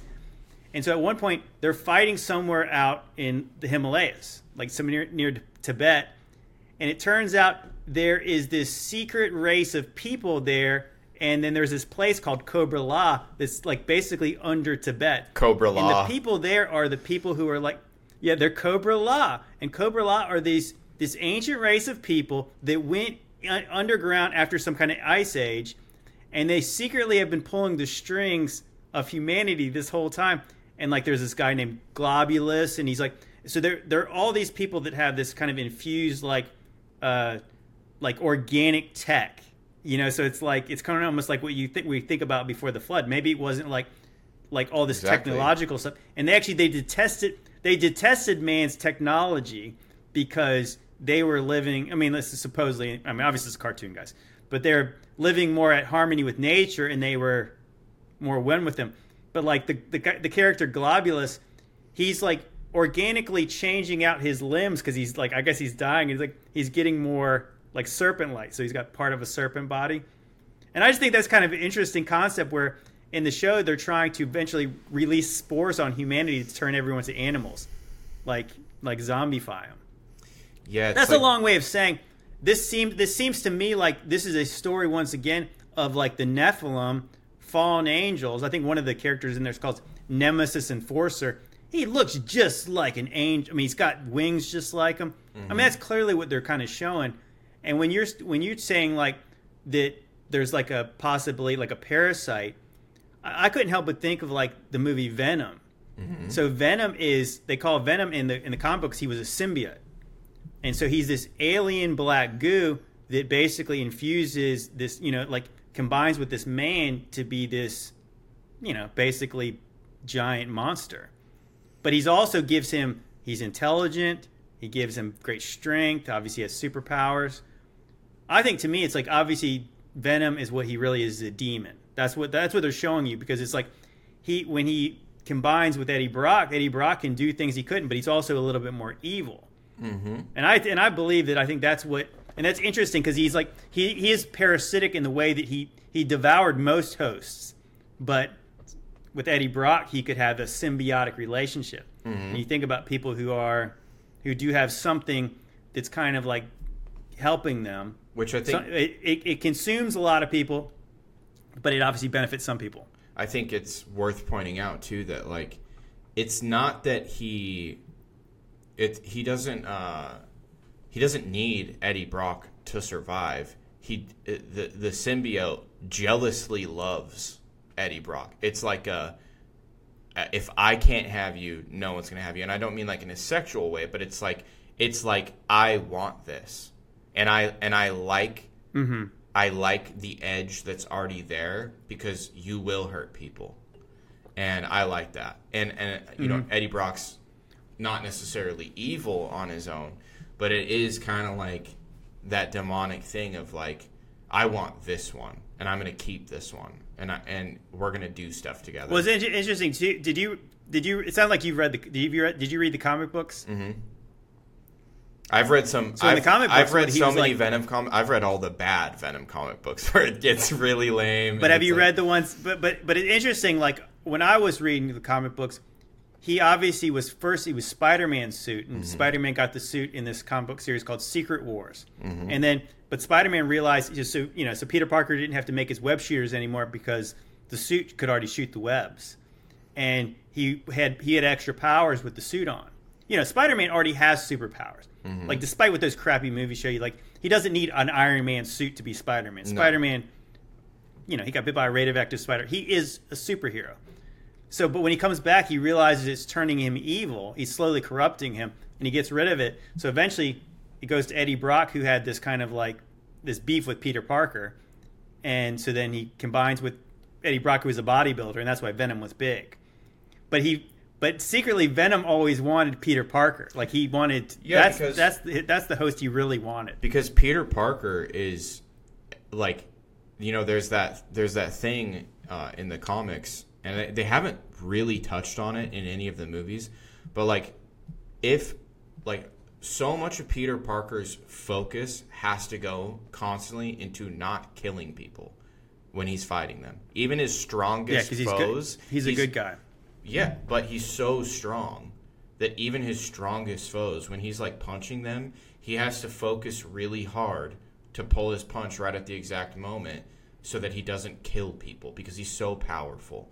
And so That's back. That's back when the superheroes were good. Yeah. Not like in the DC universe where uh, Batman Batman sprays a, a, a, a pe- sprays people with bullets. yeah, blowing up their cars and they're like, okay, well, I guess he didn't kill them like directly. Batman had this one in the comic book. Batman had this one rule. Like he did never murder the Joker. He like he tried not to murder the Joker. Yeah. And then it's like in the comic book, it's just like I really liked- guns on his. I I really liked in. Batman versus Superman where he stabs a guy in the heart. He, he like he stabbed. He gets a, goes through a big fight. There's one guy left, and he takes a knife out of his own shoulder and stabs the guy. And I was like, that's one way to portray it. But uh, yeah, Peter Parker, he didn't need like yeah, he he now had the organic web shooters and everything, but he didn't need anything to make him stronger. But he's Peter Parker. Why why he's so popular and people love him so much is because he's he still has every insecurity that normal, He's a good guy. that normal people have. He's have. a good guy. He's he like ultimately wants to do good. He's like, how am I going to pay my rent? Does Mary Jane love me? What's going to happen to to uh, my elderly aunt? Oh my gosh, I feel so much guilty. I feel so much guilt over my uncle's death. But when he has this the venom, when he has the symbiote, all that goes away, and he's just he's confident and he knows how powerful he is. And, and it corrupts him in that way where it takes away all the things that make him human. And he you know when he removes the suit he doesn't do it because he doesn't want to feel that way anymore. It's it's like i i just can't i can't do this. And he like brushes aside that feeling of superiority because he knows that's what makes him human. And i think it's like that scorned lover thing you know that it's like okay well yeah, that's interesting. And you, it's almost like the the suit is like wants him because it wants to corrupt him. It's Exactly. Like, it's like to me again, like that's more proof that this thing is is a de- demonic entity. And and I know he- that was a long way to say that. That yes, I believe that that like that kind of a thing and that kind of stuff they show you in the culture is is real. I think that the whole symbiote idea did come from these demonic entities. And as crazy as it sounds, I'm going to tie this together. Is that biblically, and if you go like into the book of Enoch, the deceased giants, again, we talk about the giants, became evil spirits, unclean spirits on the earth. And imagine these things possess ancient knowledge. So if you ever wanted to know what happened before the flood, you find these people doing this. The the demons know. Mm-hmm. Like the demons actually know what happened before the flood. They know a lot more about that. And it, again, if you think about again, like even a bigger, like a bigger conspiracy, is I mean, the, your Bible literally says that the devil is the ruler of this world. Mm-hmm. He's like he's like the lu- ruler of this realm. So like the whole world is under the is basically under the spell of the evil one. And again, so then you'd say, why would men do all this stuff? Because it's not just men. Mm-hmm. I do I do think that this is like this is a this is a satanic agenda. And again, if it, if Jesus is the truth, the devil is the father of lies. Mm-hmm.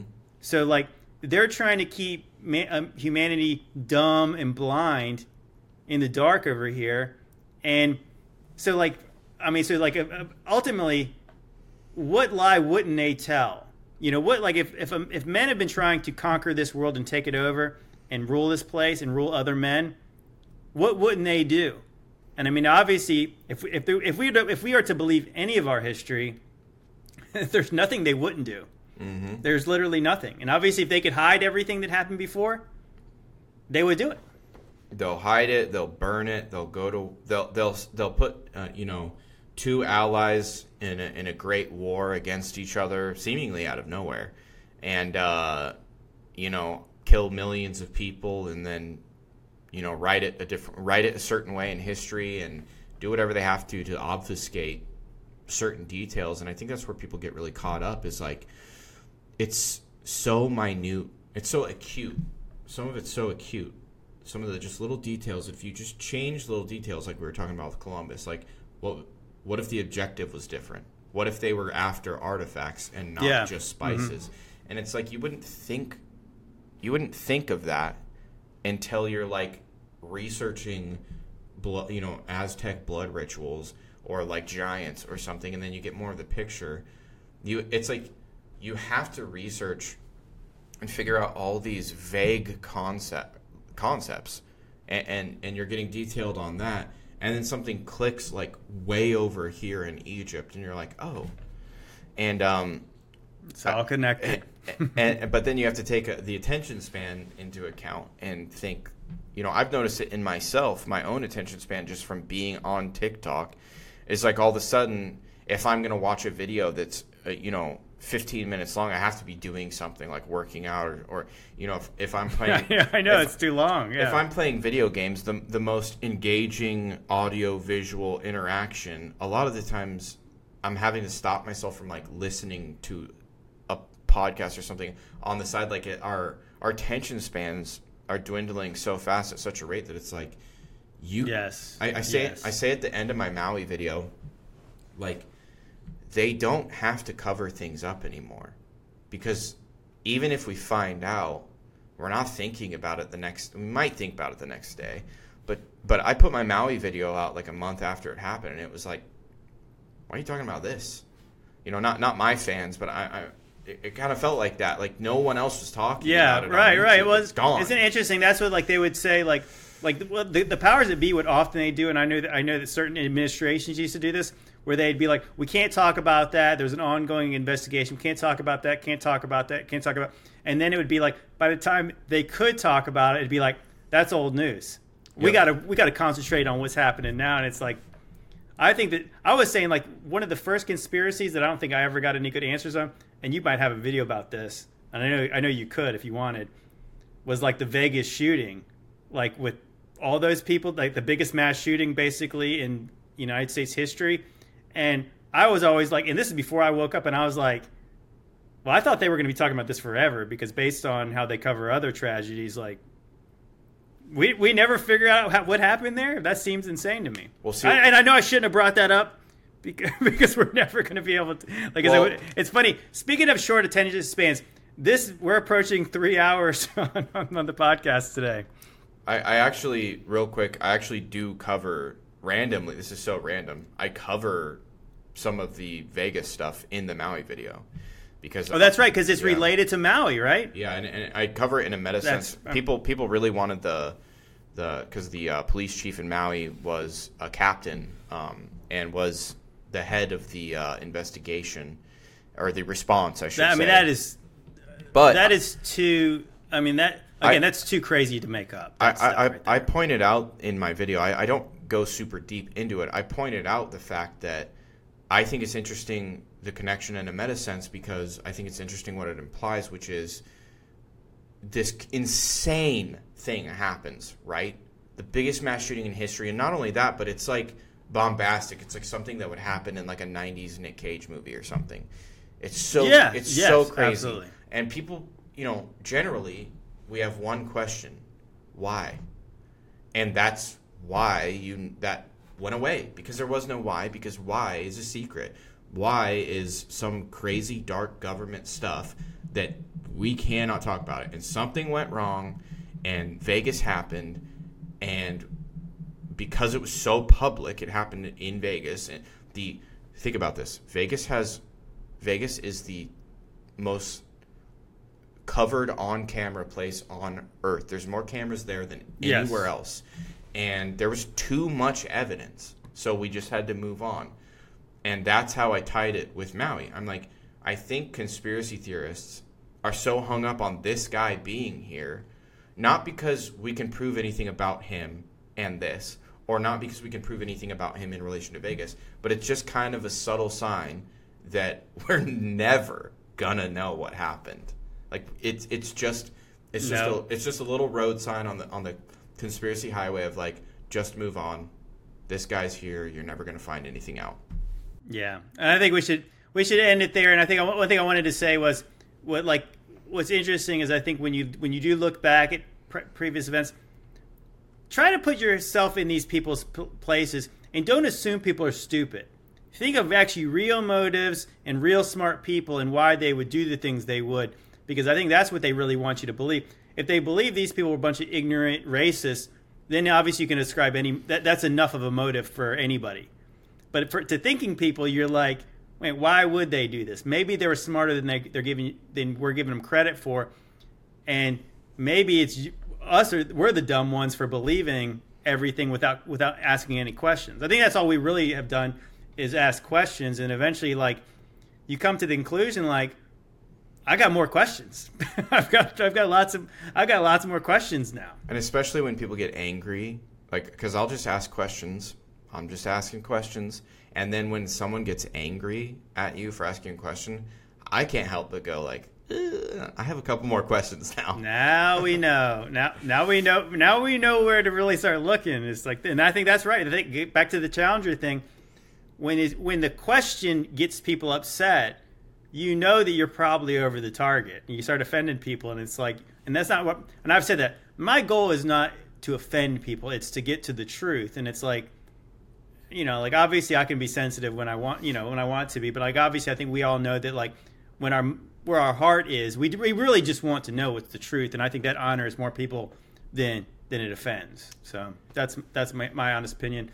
But anyways, Max, this has been awesome. Obviously, we're gonna have to do this again. Um, tell us where people can find you. I am Parasyke TV on uh, TikTok and YouTube, and uh, that's you know that those both link to my uh, Instagram that I've never posted on. But yeah, TikTok and YouTube, uh, Max Powers, Parasyke TV. So thanks so much for having me, man. It's been uh, great joy, and yeah, we're gonna have to do this again. Yeah, absolutely, man. But yeah, if you guys, thanks for sticking with us. Obviously, I'm following Max on all the things. Obviously, when you get two guys who are, you know, have co- covered a lot of conspiracies, we, we could we could probably have talked for ten hours at least, and then still ta talked more. But anyways, appreciate it, guys. God bless you. See you next time.